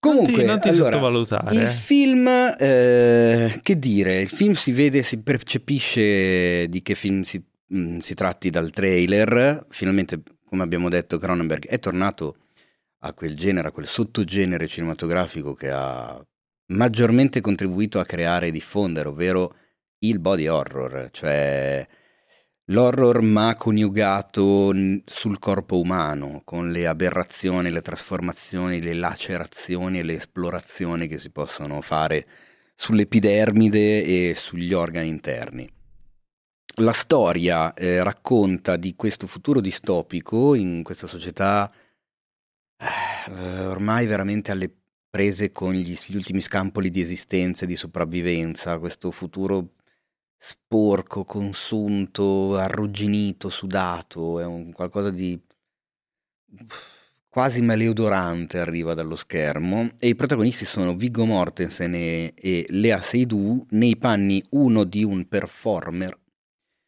e lei di una performer che lavora con lui. In uh, questa società siamo arrivati a una ulteriore evoluzione del corpo umano che ha cominciato a creare e produrre degli organi interni in autonomia, organi che però non hanno un'utilità, non hanno uno scopo e che quindi vanno estratti, vanno estirpati.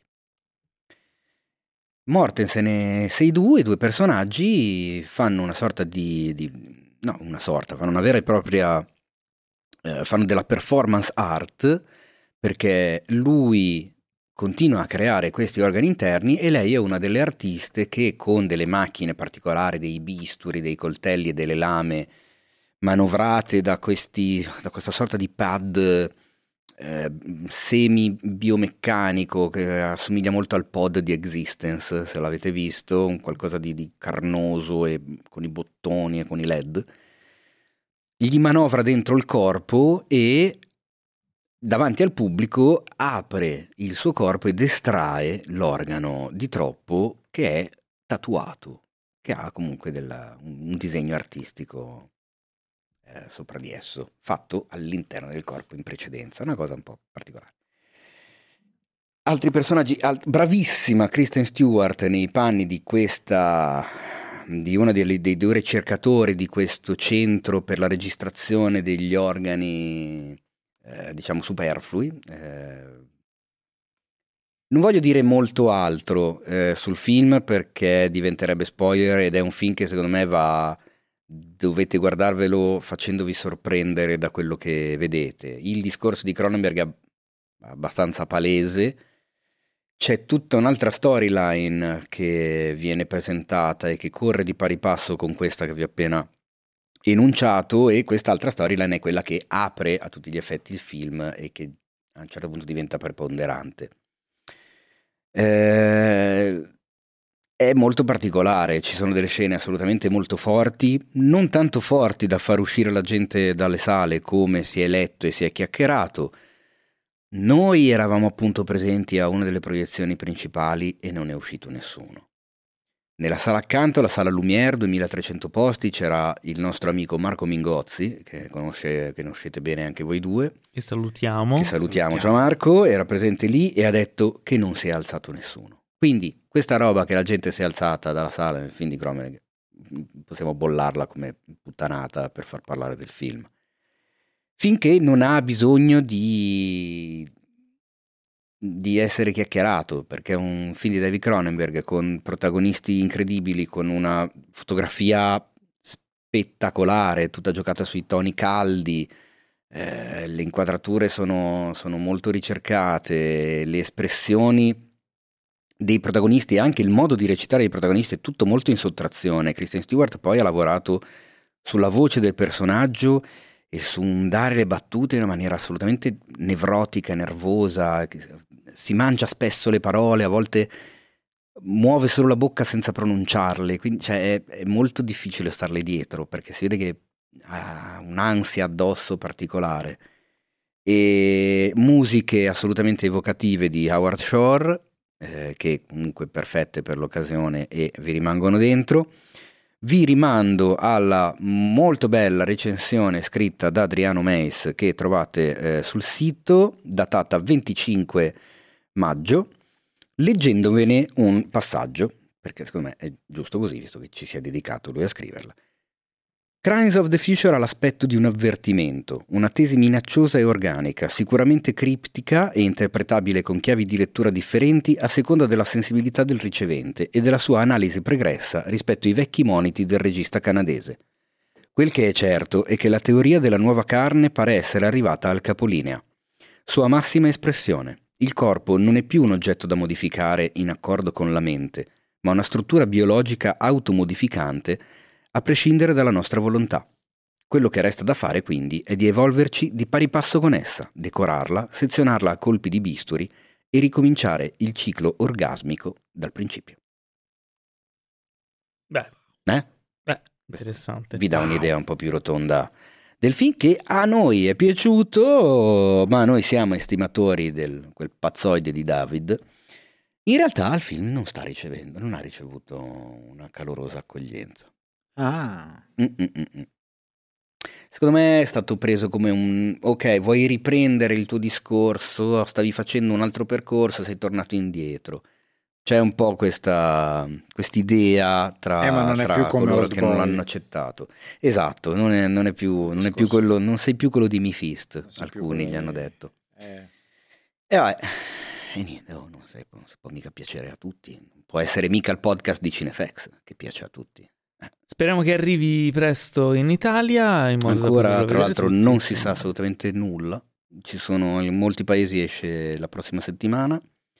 Da noi non ci sono ancora notizie certe. Io mi auguro a questo punto che esca con la prossima stagione e che non facciano la stronzata di tirarlo fuori a giugno, luglio, perché sarebbe un peccato. Sarebbe un peccato, sì. Ma adesso parliamo invece di film seri cioè Ma, Chip e Chop agenti speciali. Okay. Chip and Rescue Range. Io ho una Chip settimana Rescue Range. questa cosa. Bellissimo. Allora, che cos'è Chip e Chop agenti speciali? Alcuni di voi si ricorderanno la serie animata Disney, appunto dallo stesso titolo, eh, degli anni 90. Anni 90, anni sì. 90, sì. Eh, molto carina, molto divertente di quegli anni lì. Eh, e quando è stato annunciato questo film, tutti pensavamo che fosse un un riadattamento della serie, un film dedicato alla serie, che un po' lo è, ma un po' anche non lo è. Diciamo che si avvicina di più a chi ha incastrato Roger Rabbit. Anzi, io credo che sia ambientato nello stesso universo narrativo di chi ha incastrato Roger Rabbit. Perché ci racconta di retroscena di Chip e Chop e degli altri protagonisti della serie animata come se fossero stati dei veri attori che la, rec- che la interpretavano. Quindi sono passati 30 anni, loro sono invecchiati, sono cambiate un sacco di cose, il mondo è cambiato e in particolare questo mondo in cui cartoni ed esseri umani convivono. Eh, e loro si trovano insomma ad essere comunque ormai separati. Sono decaduti, sono decaduti. star decadute eh, Chip e Chop non, non, si frequentano più, anzi, insomma, il loro rapporto è compromesso per sempre. Ma state scherzando? Chop, state... Eh, sì, Io me lo vedo stanotte. Sto film. Chop si è, è, ha subito un intervento chirurgico per, eh, diciamo, trasformarsi in, in, in grafica 3D eh, per modernizzarsi un po' perché lui cerca di rimanere sulla cresta dell'onda. Ma state ma, ma sei serio? No, sono eh, seriamente. Così, cioè, ha fatto un intervento chirurgico per, sì, per rendersi Perché 3D io ho visto che per... uno è 2D e l'altro no. Sì, l'altro è 3D perché lui voleva modernizzarsi per trovare lavoro, perché ormai quelli 2D non vanno più tanto e quindi si è modernizzato. Eh, questo è per farvi capire la follia generale di quello che c'è la storia. La storia è piena di cameo di personaggi d'animazione, ma non solo Disney, cioè qualsiasi, qualsiasi cosa. cosa. Non, di, non, voglio dire di cosa perché ogni, ogni, volta che appare un personaggio uno non se l'aspetta. Alcuni giornali americani ne hanno spoilerato uno che noi non spoilereremo, che è bellissimo come idea che io ho riso fino a stare male quando l'ho visto. Se è quello che penso io, anch'io è stavo male. Io stavo è... male, mi sono chiesto come è stato possibile che lo abbiano fatto. Ed è stato credo un personaggio anche di un sacco di gag sul nostro podcast. Sì. Uh, e ehm, il, il, regista, il regista del film è ehm, a, si chiama eh, si è bloccato il e, uh, si chiama Akiva Schaffer. Chi si, chissà chi è Akiva Schaffer. Schaffer o Schaefer? Schaefer, Schaefer. Akiva Schaefer. Eh, insieme ad Andy Samberg, che dà la voce a, a Chip, anzi a Chop, eh, è parte del duo di, di Lonely Island Anzi, io, un trio io di Lonely Island. adoro i Lonely Island. Che c'è un cast di voce in originale, c'è lui, J.K. Simmons, eh, Seth Rogen, John Mulaney che Mulaney. fa Chip, eh, ci sono, c'è Will Arnett che interpreta un, uh, un investi- il, il tipo investigato il detective, no, il detective di, di Plastilina. J.K. Simmons. Ah, è vero, il detective di Plastilina è J.K. Simmons. Non si può dire chi interpreta. Eh, no, Will Arnett interpreta un altro personaggio cattivissimo. Poi c'è Eric Bana Eric che Bana. interpreta Mo- Monterey Jack, che era uno dei personaggi della serie animata. Eh, che è australiano, Eric Bana è australiano se non sbaglio, quindi eh, insomma se lo ascoltate in lingua originale molto, le voci sono molto divertenti. Anche perché eh, ci sono... Ah, c'è anche Seth Rogen. Che, sì, che, che, Vabbè, basta, mi, cioè, già mi avevate... Che non dà solo una voce. Convinto. Ecco. Ma la cosa divertente è che ci sono dei pezzi in cui loro o, o, si vedono i pezzi della serie originale o loro rifanno le voci della serie originale e in quei momenti lì la loro voce diventa quella dei doppiatori della serie originale. Esatto.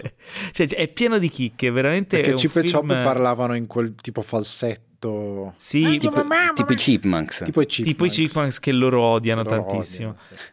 Eh, vabbè, ah, perché ne film... parlano? Certo sì, che ne apertamente. li, li, li, insultano, li, li odiano alla, alla, morte. Erano i loro rivali, cioè come i Rolling Stones e i, e i, Beatles. No, ma è fantastico. Quindi, insomma, un film ricchissimo di idee, veramente sorprendente. Secondo me uno dei migliori film d'animazione, dei più sì, divertenti della Disney degli ultimi anni. Uno Quindi sente... su Disney+. Più. Sì. Disney Plus. Uno sente il progetto e non si aspetta assolutamente niente. È imperdibile. Io l'ho visto sul menu di Disney Più l'altro giorno quando ho visto Obi-Wan ma non gli ho dato due no, lire. Poi mi ricordo loro... che avevamo visto il trailer, ma non avevo colto che fosse. No, loro hanno un'idea talmente intelligente perché poi, sempre senza fare spoiler, però sfruttano una cosa che succede nel cinema e chi ama il trash la riconoscerà subito, che diventa un plot point super importante per lo sviluppo della trama che fa troppo ridere già come idea in sé e fa ridere che l'abbiano sviluppato per un film così per il grande pubblico che magari non sa che esiste davvero quella realtà riguardo certe proprietà intellettuali, certi cartoni, eccetera, eccetera. Sì, è molto smart come È molto intelligente e allo stesso tempo prende in giro un sacco di abitudini di Hollywood, senza fare spoiler, però riguardo sequel improbabili, eh, versus improbabili e verso una serie di abitudini di Hollywood che sono diventate folli, ma d'altronde loro due, essendo in un mondo dove sono attori di una serie, eccetera, eccetera, è molto intelligente il modo in cui affrontano la cosa e non mi aspettavo niente, invece mi ha divertito tantissimo. Devo dire che ultimamente c'è questo filone di film multilicenza, no? tipo Ready Player One o altri dove ci infilano un sacco di personaggi diversi. Però sono un po' sabbione. Qua esatto, questa secondo me è la prima volta in cui sono riusciti a fare questa operazione in maniera perfettamente funzionante, con una storia che fila da sé tranquillissima e dove tutti questi altri personaggi di contorno sono, arricchiscono no, l'universo narrativo del film, sono divertenti e non sono invasivi. Eh, e non, dan- cioè, non sono fini a se stessi. Quindi Beh, eh, super promosso, da vedere assolutamente. Guardatelo assolutamente perché è davvero, davvero divertente. È un film divertente, pensato in modo intelligente, che vi fa passare una bella serata. Anche perché poi la cosa che il concept nasce dal fatto di dire come fai a riportare nel, adesso Chip e Chop? Cacchio fai a riportare in un film, fagli reggere un film? E la cosa divertente è che comunque l'espediente che hanno trovato è esattamente però quello che succede nella puntata di Chip e Chop. Sì. Solo con un espediente più affascinante. Sì, alla fine è un, una storia di investigazione, devono eh. salvare qualcuno, tipico noir, un po' tra noir e buddy movie. Esatto. Eh, però troppo troppo divertente. Chip e Chop Agenti Speciali lo trovate su Disney Plus. Eh, è il momento di parlare di Decision to Leave, il nuovo ah. film di Park Chan-wook. Decisionaci. Eh, ragazzi, allora, eh, anche qua abbiamo a che fare con un film secondo noi clamoroso, l'ho accennato Già mezza recensione l'hai fatta poco tempo fa, esatto, infatti posso, posso aggiungere pochino. Eh, allora, il protagonista, come detto, è un detective della polizia di Busan, che chi ha visto il film... Chi prende i treni. esatto, si ricorda che si trova a indagare sulla morte eh, di un uomo che è precipitato mentre stava facendo arrampicata. All'inizio sembra un suicidio, in realtà poi pian pianino si scopre che tanto tanto non potrebbe essere un suicidio e i sospetti cadono sulla moglie. Il problema è che il detective si invaghisce della moglie, cioè rimane attratto da questo detective con famiglia, si invaghisce e si diciamo, si invaghisce della, della, persona, non tanto soltanto dal lato estetico, cioè si, si fa tirare in mezzo, ecco, da, da, dalla personalità di questa donna, che è molto particolare, molto sfuggente, misteriosa, affascinante. E anche qui non è che posso raccontare molto del film, eh, però ci sono, c'è un, una serie di incastri tra il thriller, la, la, solita storia, il giallo e il film romantico che ha un gusto e un tocco che secondo me i film hollywoodiani o i film europei difficilmente riescono ad avere. Perché rimane sempre un, una mescolanza tra questi due generi che comunque di solito non vanno tanto insieme ma in realtà qua funzionano alla perfezione, cioè si, si mescolano con un ritmo e una cadenza assolutamente giuste come, come dovrebbero essere. Eh, non, eh, dalla, delle scene dalla, in mente, ma non voglio dirle. Dalla sinossi, cioè comunque si capisce che è una detective story. Sì, è una detective story, un giallo un alla giallo, fine, perché okay. devi scoprire chi è il colpevole di una cosa. Ok. Però non è soltanto quella roba lì. È un po' come eh, appunto, eh, prendendo la critica sciocca che stanno facendo in tanti, è un po' come Old Boy che uno dice ah una storia di vendetta, e beh, mica tanto, mica solo quella, sì. perché c'è tanta roba in Old Boy, non è soltanto la storia di vendetta. E qui lo stesso regista ci mette di fronte a una storia che ha tante sfaccettature, tante particolarità e due personaggi veramente delineati benissimo che si svolgono e si rivelano al pubblico durante lo svolgimento del film. Eh, sono due personaggi che sulle prime sembrano essere un qualcosa, ma poi crescono, si confrontano anche tra di loro e non diventano qualcos'altro, però chiaramente imparano l'uno dall'altro. Non voglio svelare troppo perché chiaramente essendo una detective story mm, si può svelare troppo. Il finale mi ha toccato particolarmente, il finale l'ho trovato veramente il finale giusto, ma è un finale che vi rimane addosso, che difficilmente vi togliete durante i titoli di coda.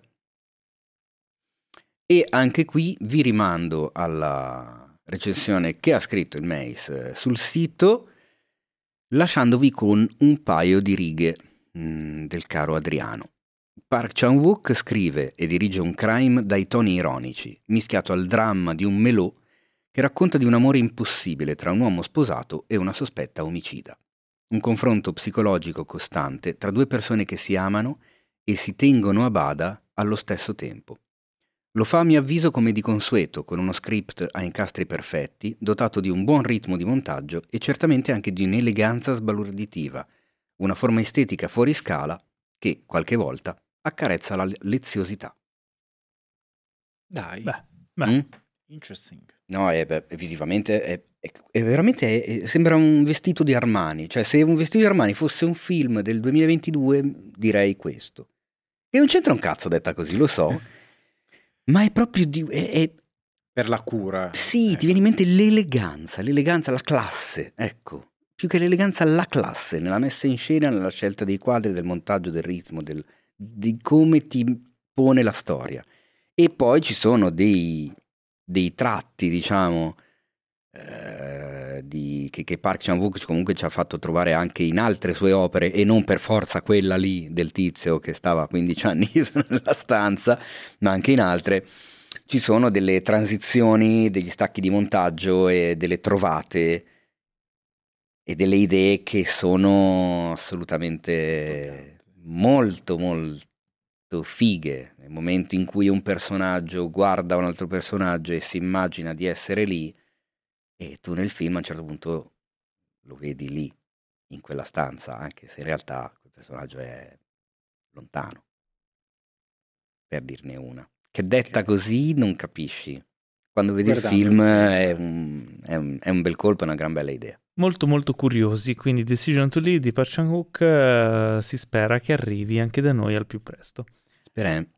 Mm, invece già da noi su, uh, ecco. su Prime Video c'è un documentario particolare che racconta uh, la storia, uh, raccontata in prima persona da lui, di Gianluca Vacchi. Io Il titolo è Gianluca Vacchi Mucho Mas. Alessandro ha visto l'intero documentario, io ho visto solo la prima parte perché incuriosito un po' da questo personaggio. Non fare ormai... quella faccia, Alessandro. Io te, ti avevo minacciato ieri sera. Di cosa? Di vederlo. No, piccola parentesi: tra le varie ricompense del Patreon degli amici di Cinefx.it c'è la possibilità di fare una video chat una volta al mese con noi, con alcuni della redazione, eccetera. E in quella di ieri sera eravamo io, il Mace, Alessandro e i nostri Patreon dei livelli che hanno Accedono, accesso a okay. questa video chat e gli avevo detto, Ale, guarda che domani sera nel podcast tu dovrai recensire il documentario di Gianluca Vacchi. Lui dice, no dai, non dire cazzate. Io ho detto sì, e anzi ti dirò di più, lo metterò al centro della cover della puntata del Bello. podcast. E io esattamente così ho fatto. L'ho messo in scaletta e l'ho messo nella copertina. Ma cioè, io che... pago caro, io pago caro il mio il mio essere un, un adepto, del, oltre ad essere curioso per motivi non sempre nobili, ma anche per essere, questa è una cosa che probabilmente un giorno diagnosticherò uno psicoterapeuta, ma al di là di questo di, di, essere un adepto della scuola di Werner Herzog, che in un'intervista disse appunto che eh, lui guarda anche, oltre a guardare...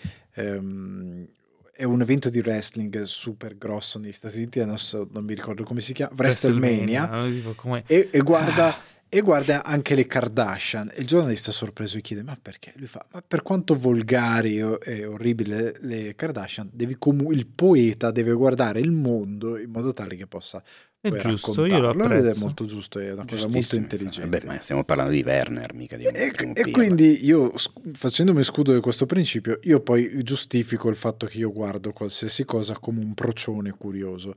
E, e ho guardato questo documentario, l'ennesimo documentario che Prime ci propina con dei principi documentaristici molto opinabili. Eh, nel senso che il documentario dovrebbe avere il principio base di avere un filmmaker che racconta in modo imparziale, facendo una ricerca, scavando un personaggio. Questo documentario non fa nessuna ricerca, questo documentario è un, una vendetta, diciamo, per certi versi, già da come comincia con Vacchi su una montagna in smoking che dice voi non sapete chi sono e adesso vi dico io chi sono è un documentario che sostanzialmente è, è come un vestito fatto su misura sulla persona per dargli un megafono per raccontare la sua versione, che però non è la realtà, cioè non è la realtà di Norman Bates e la realtà sono due cose diverse. Alcuni documentari di Prime sono un po' così, sono la realtà di Bates, ma non sono la realtà, sono una cosa completamente diversa ed è un po' affascinante guardare questo abisso. E la cosa, la cosa che colpisce da un lato è che Vacchi appunto vuole un po' scagionarsi da tante cose che gli vengono dette e per certi versi lo fa. Diciamolo, il personaggio è interessante perché tu dici ma questo qua, com'è possibile che, che, che abbia questo tipo di vita? Che... È chiaro che viene messo in chiaro che il personaggio non è il classico self-made man, come dicono negli Stati Uniti, che parte da un garage e diventa Bill Gates, diventa Cormac, diventa Jobs o quello che è. È un uomo nato nel benessere e che ha avuto l'intelligenza di moltiplicare quel benessere e di trasformarlo in rendita eterna sostanzialmente e di scegliere uno stile di vita eh, don't worry be happy sostanzialmente, di cambiare la sua persona, di cambiare il suo modo di vivere, di vivere in questa maniera. No, in realtà no, cioè io da quello che ho visto Enjoy. io, lui all'inizio fa, dice una cosa interessante, cioè io ho visto solo la prima parte, però c'è una cosa interessante, lui dice io non ho io non faccio questa vita per raccontarla sui social. No, no, lui lo fa per Io facevo questa vita anche prima dei social. Da quando ci sono i social ho scoperto, tra l'altro lui l'ha scoperta anche tardi. Sì, sì. E ho deciso di raccontare la mia vita sui social. Essendo la mia vita così particolare, la gente si è interessata e sì, è no, diventato un, un, fenomeno. Quindi non è che lui si è piegato ai social, lui, no, no, lui non si piega. è una persona anomala per tutta una serie di fattori che vive in una maniera anomala e per questo curiosa o morbosamente curiosa per, per il pubblico. E quindi sì, no, lui ha scelto, lui ha, non è che ha modificato la sua vita per i social, lui ha modificato la sua vita per un credo ben specifico. Eh, lui ha deciso che voleva passare la vita in un certo modo, ha escogitato un sistema per vivere una vita al massimo, per citare un film, per vivere una vita al massimo per aumentare enormemente quel suo benessere nel quale era nato e questo non gli si può togliere, è stato intelligente nel saperlo fare perché ci vuole intelligenza anche in quello. Poi ovviamente vive in un modo molto appunto particolare, la gente si innamora per dei motivi che io non capisco, cioè cap- capisco ma allo stesso tempo non, non capisco di questo suo stile di vita. Il problema del documentario è quello che diceva Monte, il documentario è incredibilmente piatto, nel senso che accondenta Vacchi nel suo volersi riprendere certe rivincite, alcune cose anche eh, morali uno le può condividere, come lui dice a un certo punto la cosa che la gente ha questa abitudine di venirti a dire a che altezza puoi volare nella tua vita. Questa cosa è orribile, la gente la fa. Tu chi ti credi di essere? Tu, Yusufian, eh, mo il sito, chi ti credi di essere? Vai a fare, non lo so, spacca le pietre. Tu dici, ma tu che cacchio vuoi? Io potrò fare quello che voglio. Quel principio lì è giustissimo.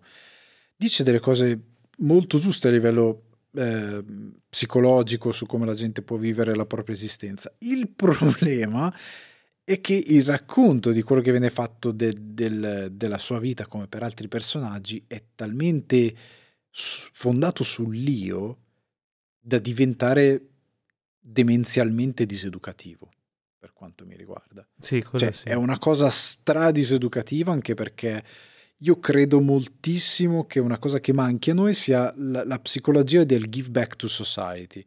La società ti ha permesso di essere così fortunato. Tu moralmente dovresti avere l'intelligenza di dire come fa Bill Gates, come fanno altri personaggi. Io sono nella posizione di avere un impatto e di dare indietro qualcosa i nostri personaggi, soprattutto quelli raccontati in questi documentari, non hanno questa cosa, sono io, io, io, io. Io sono così, io ti dico chi sono, io mi vendico di chi dice male di chi sono, io, io. È una cosa aberrante, non dico È un po' il culto della personalità. È un culto della, de, edonistico terrificante da questo punto di vista, per quanto mi riguarda. Io non dico che deve spogliarsi di tutti i suoi averi e sacrificarsi al mondo. Dico che però sarebbe più interessante ogni tanto avere un personaggio che, pur vivendo una vita al massimo come la vuole vivere, ogni tanto dica posso, ho il potere e, e, e ho la, respons- non la responsabilità, ho il potere di cambiare determinate cose, di avere un impatto e posso farlo. Il documentario da questo punto di vista è terrificante anche perché a livello proprio come filmmaking tradisce completamente l'idea di raccontare qualcosa perché è come se ci fosse un canovaccio, te racconta quello che io voglio raccontare e il filmmaker si piega a raccontare quello che vuole essere raccontato ma non dice davvero, il, non mi dice niente del personaggio, un po' come il famoso eh, Unposted della Ferragni che di Unposted non aveva niente, era una sceneggiatura ripresa, non era un documentario quella cosa lì. Qua abbiamo più o meno la stessa cosa. Io l'ho guardato perché, ripeto, per me è interessante guardare queste cose, non mi piace a priori escludere determinate cose o bollare dei personaggi in modo super superficiale, però ecco, ha degli enormi limiti da questo punto di vista.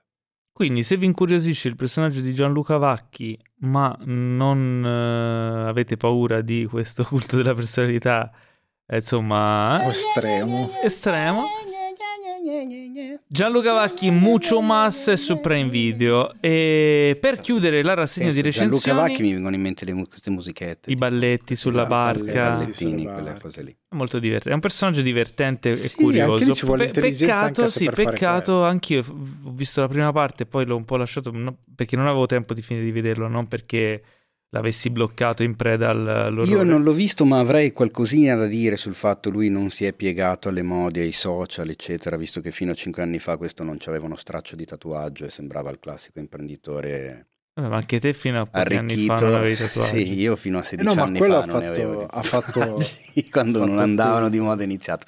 Però fa niente, d'accordo, ok. Chiudiamo con Les Amandiers, altro Oh. film, l'ultimo film che portiamo da Cannes, che abbiamo visto a Cannes, anzi che hai visto a Cannes. A meno che nelle prossime puntate il Mace non voglia parlarci di Holy Spider di Abbasi, che è uno dei suoi film preferiti in assoluto di Cannes. Ma vedremo Ok. Vedremo. Beh, quando uscirà però quando uscirà, però ce l'avremo già lì pronto caldissimo. pronto, pronto che se lo sarà dimenticato, ma vabbè. In realtà ne avremmo anche altri, ma scegliamo di non parlarne. E... Potremmo parlarvi di un Les grandissimo... Amandiers, Les Amandiers, Nel- nel Teo, video Les YouTube Amandiers, lo Eyes on the di che cosa non parliamo. E se non ne Eyes on the- parliamo c'è un motivo. Eyes on the Prize, Les Mentre Amandiers. invece voglio parlarvi del film di Valeria Bruni Tedeschi, l'attrice quella mezza pazzoide che noi amiamo tantissimo, che ha Perché la devi scritto... offendere?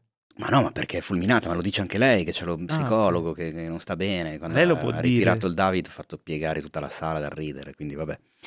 Io la, la amo, la, la adoro. L'anno scorso a Cannes l'abbiamo vista nella Fracture, un altro film dove lei però recita e faceva morire dal, dal risate. Qua invece morire dalle risate un po' meno, nel senso che che cos'è Les Amandiers? È un eh, film che racconta di una... è ambientato in una vera compagnia teatrale francese che si trovava a Nanterre in Francia, che la stessa Valeria Bruni Tedeschi ha frequentato nella metà degli anni Ottanta e il film è esattamente ambientato in quella compagnia teatrale a metà degli anni Ottanta, anche Ok. se non c'è una Valeria nel, nel cast, diciamo. Protagonisti sono questi giovani eh, ragazze e ragazzi aspiranti attori che si presentano per fare i provini per entrare eh, nella scuola, nella- nell'accademia di recitazione tenuta da Patrick Chéreau, cioè quindi un nome che diciamo che è una sorta di nost- un po' come il, nostro Streller eh, per, eh, per loro, per, per i francesi degli anni Ottanta, quindi lavorare con lui era un punto- uno dei punti d'arrivo per un giovanissimo attore e di partenza per una gran carriera. Provini, ai provini vediamo tanti di quelli che saranno poi i protagonisti, ne verranno scelti una quarantina e poi diventeranno 12 a tutti gli effetti i protagonisti del film. Eh, caratteri i- più diversi, quelli introversi, quelli estroversi, quelli particolari, quelli con il- tutto il loro mondo dentro, eh, quelli che hanno una famiglia alle spalle che li ha buttati via e che non ha seguito la loro vocazione, quelli che invece li, li supportano, il ragazzo di 19, anni- 19 anni invece innamorato dalla vita che si è già sposato e aspetta già un bambino. Ci sono tante realtà. E all'inizio il film è ultra vitale, energico, ha questa macchina da presa che sta appiccicata addosso ai volti, ai corpi, a tutte queste emozioni che quei ragazzi di 20 anni sputano fuori proprio con un'esplosività tipica di quell'età che dopo un po' perdi, c'è tutto quel fuoco eh, che, che- che arde con un fuoco d'artificio sempre acceso. Eh, e la cinepresa gli, gli sta addosso e te la restituisce questa cosa. Il film è vorticoso all'inizio, è pieno di emozioni, pieno di stacchi, pieno di roba, macchina a mano. C'è questa pasta che sembra un po' la pellicola di- degli anni Ottanta, appunto. Anche quest- la colorimetria ricorda molto quel, quel tipo di pellicola. E a un certo punto, però, chiaramente, essendo il periodo storico quello che è, cominciano ad arrivare i drammi veri e quindi fa capolino la dipendenza dalle droghe pesanti e fa capolino il virus dell'HIV, che va a scombinare e a ribaltare e a disastrare gli equilibri che ci sono tra i personaggi e tra i personaggi e loro stessi e il, e il loro equilibrio che stavano cercando di, di- di trovare in quanto, eh, come si dice, portatori di una forma d'arte, eh, quanto veicoli di emozioni con i loro corpi e con le loro voci. Fanno una gita all'Actor Studio di New York dove comunque conoscono un altro modo di approcciare la recitazione, per la prima volta vanno via dal, loro- dal loro paese, appena vent'anni vivono il sogno, comunque l'Actor Studio di Strasberg dove ha recitato Brando, cioè, insomma stiamo parlando di cose che per chi recita è, è veramente la, la- la galassia a portata di mano. A un certo punto però appunto arrivano, arrivano dei problemi, arrivano- arriva il ribaltamento della situazione, arriva il piano che comincia a vacillare da una parte all'altra e loro reagiscono come possono. C'è chi reagisce nella maniera giusta, c'è chi reagisce nella maniera più sbagliata possibile e i loro rapporti chiaramente un po' cambiano. La cosa che ho apprezzato è che temi come appunto eroina e AIDS non diventano mai centrali all'interno della storia, ma sono soltanto degli elementi esterni che vanno a dare delle spallate a quello che era, che stava per diventare uno status quo raggiunto da loro come compagnia coesa che sta lavorando alla, rappresent- alla loro prima rappresentazione pubblica a teatro, scelta tra l'altro dal, loro, dal direttore del teatro, interpretato da Louis Garrel, quindi non proprio l'ultimo degli attori francesi che è un'opera di Chekhov, che racconta di ragazzi che, come dice lui stesso, si stanno rendendo conto che stanno ormai entrando nella vita adulta. E quindi tu hai questa sorta di duplice eh, rappresentazione, perché quello che loro portano sul palco di un teatro è in realtà quello che loro stanno anche vivendo fuori da quel palco. E il palco in quel momento diventa l'unico luogo dove effettivamente vivere a tutti gli effetti, perché la vita fuori comincia a diventare un po' troppo complicata per quello che sembrava invece il sogno da raggiungere, ovvero voglio diventare un attore, sono stato scelto come uno dei dodici fortunati e lo diventerò. Ma non è sempre detto, insomma, non a, non a tutti va benissimo l'esistenza e la vita. Eh, il film l'ho trovato, a me ha emozionato tantissimo. Eh, mi sono... Si ride comunque tantissimo anche all'inizio, c'è una protagonista soprattutto, ci sono allora faccio un'altra premessa prima della premessa. Eh, il casting l'ho trovato riuscitissimo, cioè i 12 e il direttore del teatro e il regista del teatro sono azzeccatissimi. I ragazzi, una volta che vedi il film, non ti vengono in mente altre facce per quei personaggi, altri corpi. Cioè sono, sembra, sembrano quasi che i personaggi siano stati scritti per quelli dopo aver fatto i provini. Mi è venuto il dubbio, cioè che abbiano lavorato tutti insieme con eh, Valeria Bruni Tedeschi, perché sono, sono perfetti.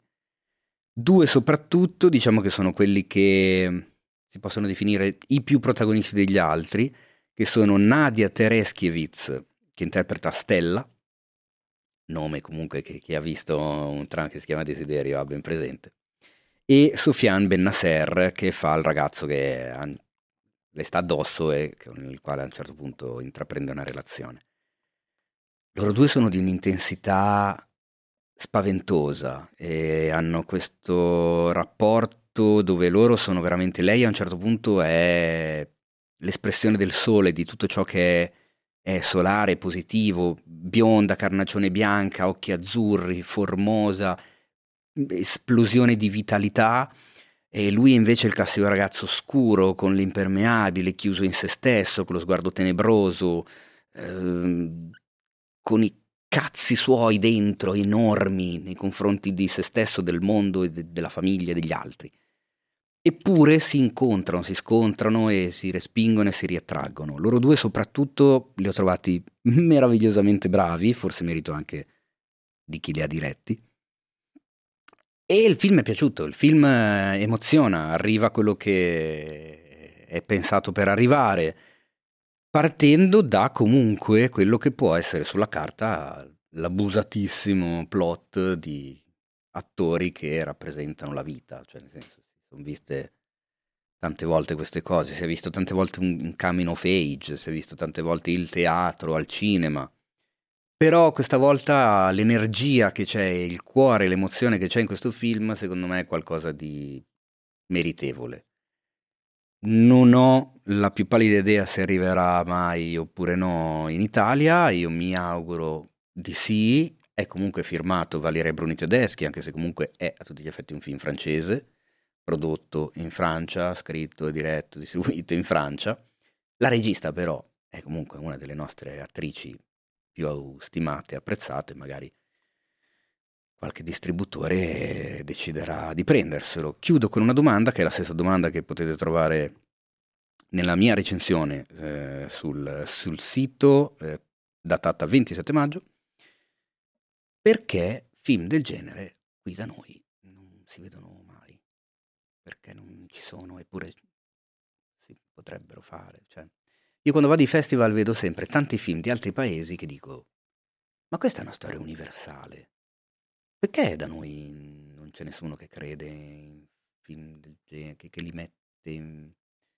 Non ci credo che non c'è nessuno che li scriva, non c'è nessuno in grado di interpretarli, non ci credo minimamente. E quindi perché, cari miei all'ascolto, Non si sa. Qualcuno un giorno me lo racconterà. Però, anche se non ce l'abbiamo noi, abbiamo les amandier di Valeria Bruni Tedeschi e quindi nel momento in cui uscirà non ve lo perdete. Ed è giunto il momento tanto odiato, il momento dei saluti, ma No. prima fatevi un favore, iscrivetevi e continuate a diffondere Cinefax, abituateci, abitua- aiutateci, aiutateci a condividere il nostro sito, podcast, profili vari eh, e farli conoscere a tutti i cinefili in giro. La prossima settimana ci sarà una nuova puntata del podcast. Eh, che cosa ci sarà? Non lo so, probabilmente parleremo di Stranger Things, parleremo di Obi-Wan Kenobi. eh, e chi più ne ha più ne metta. E p- e molto probabilmente avremo smesso di parlare di Cannes. Sì, che perché basta, basta, eh. Tre film. Tre film. Eh, mamma eh, mia. che- che- vabbè.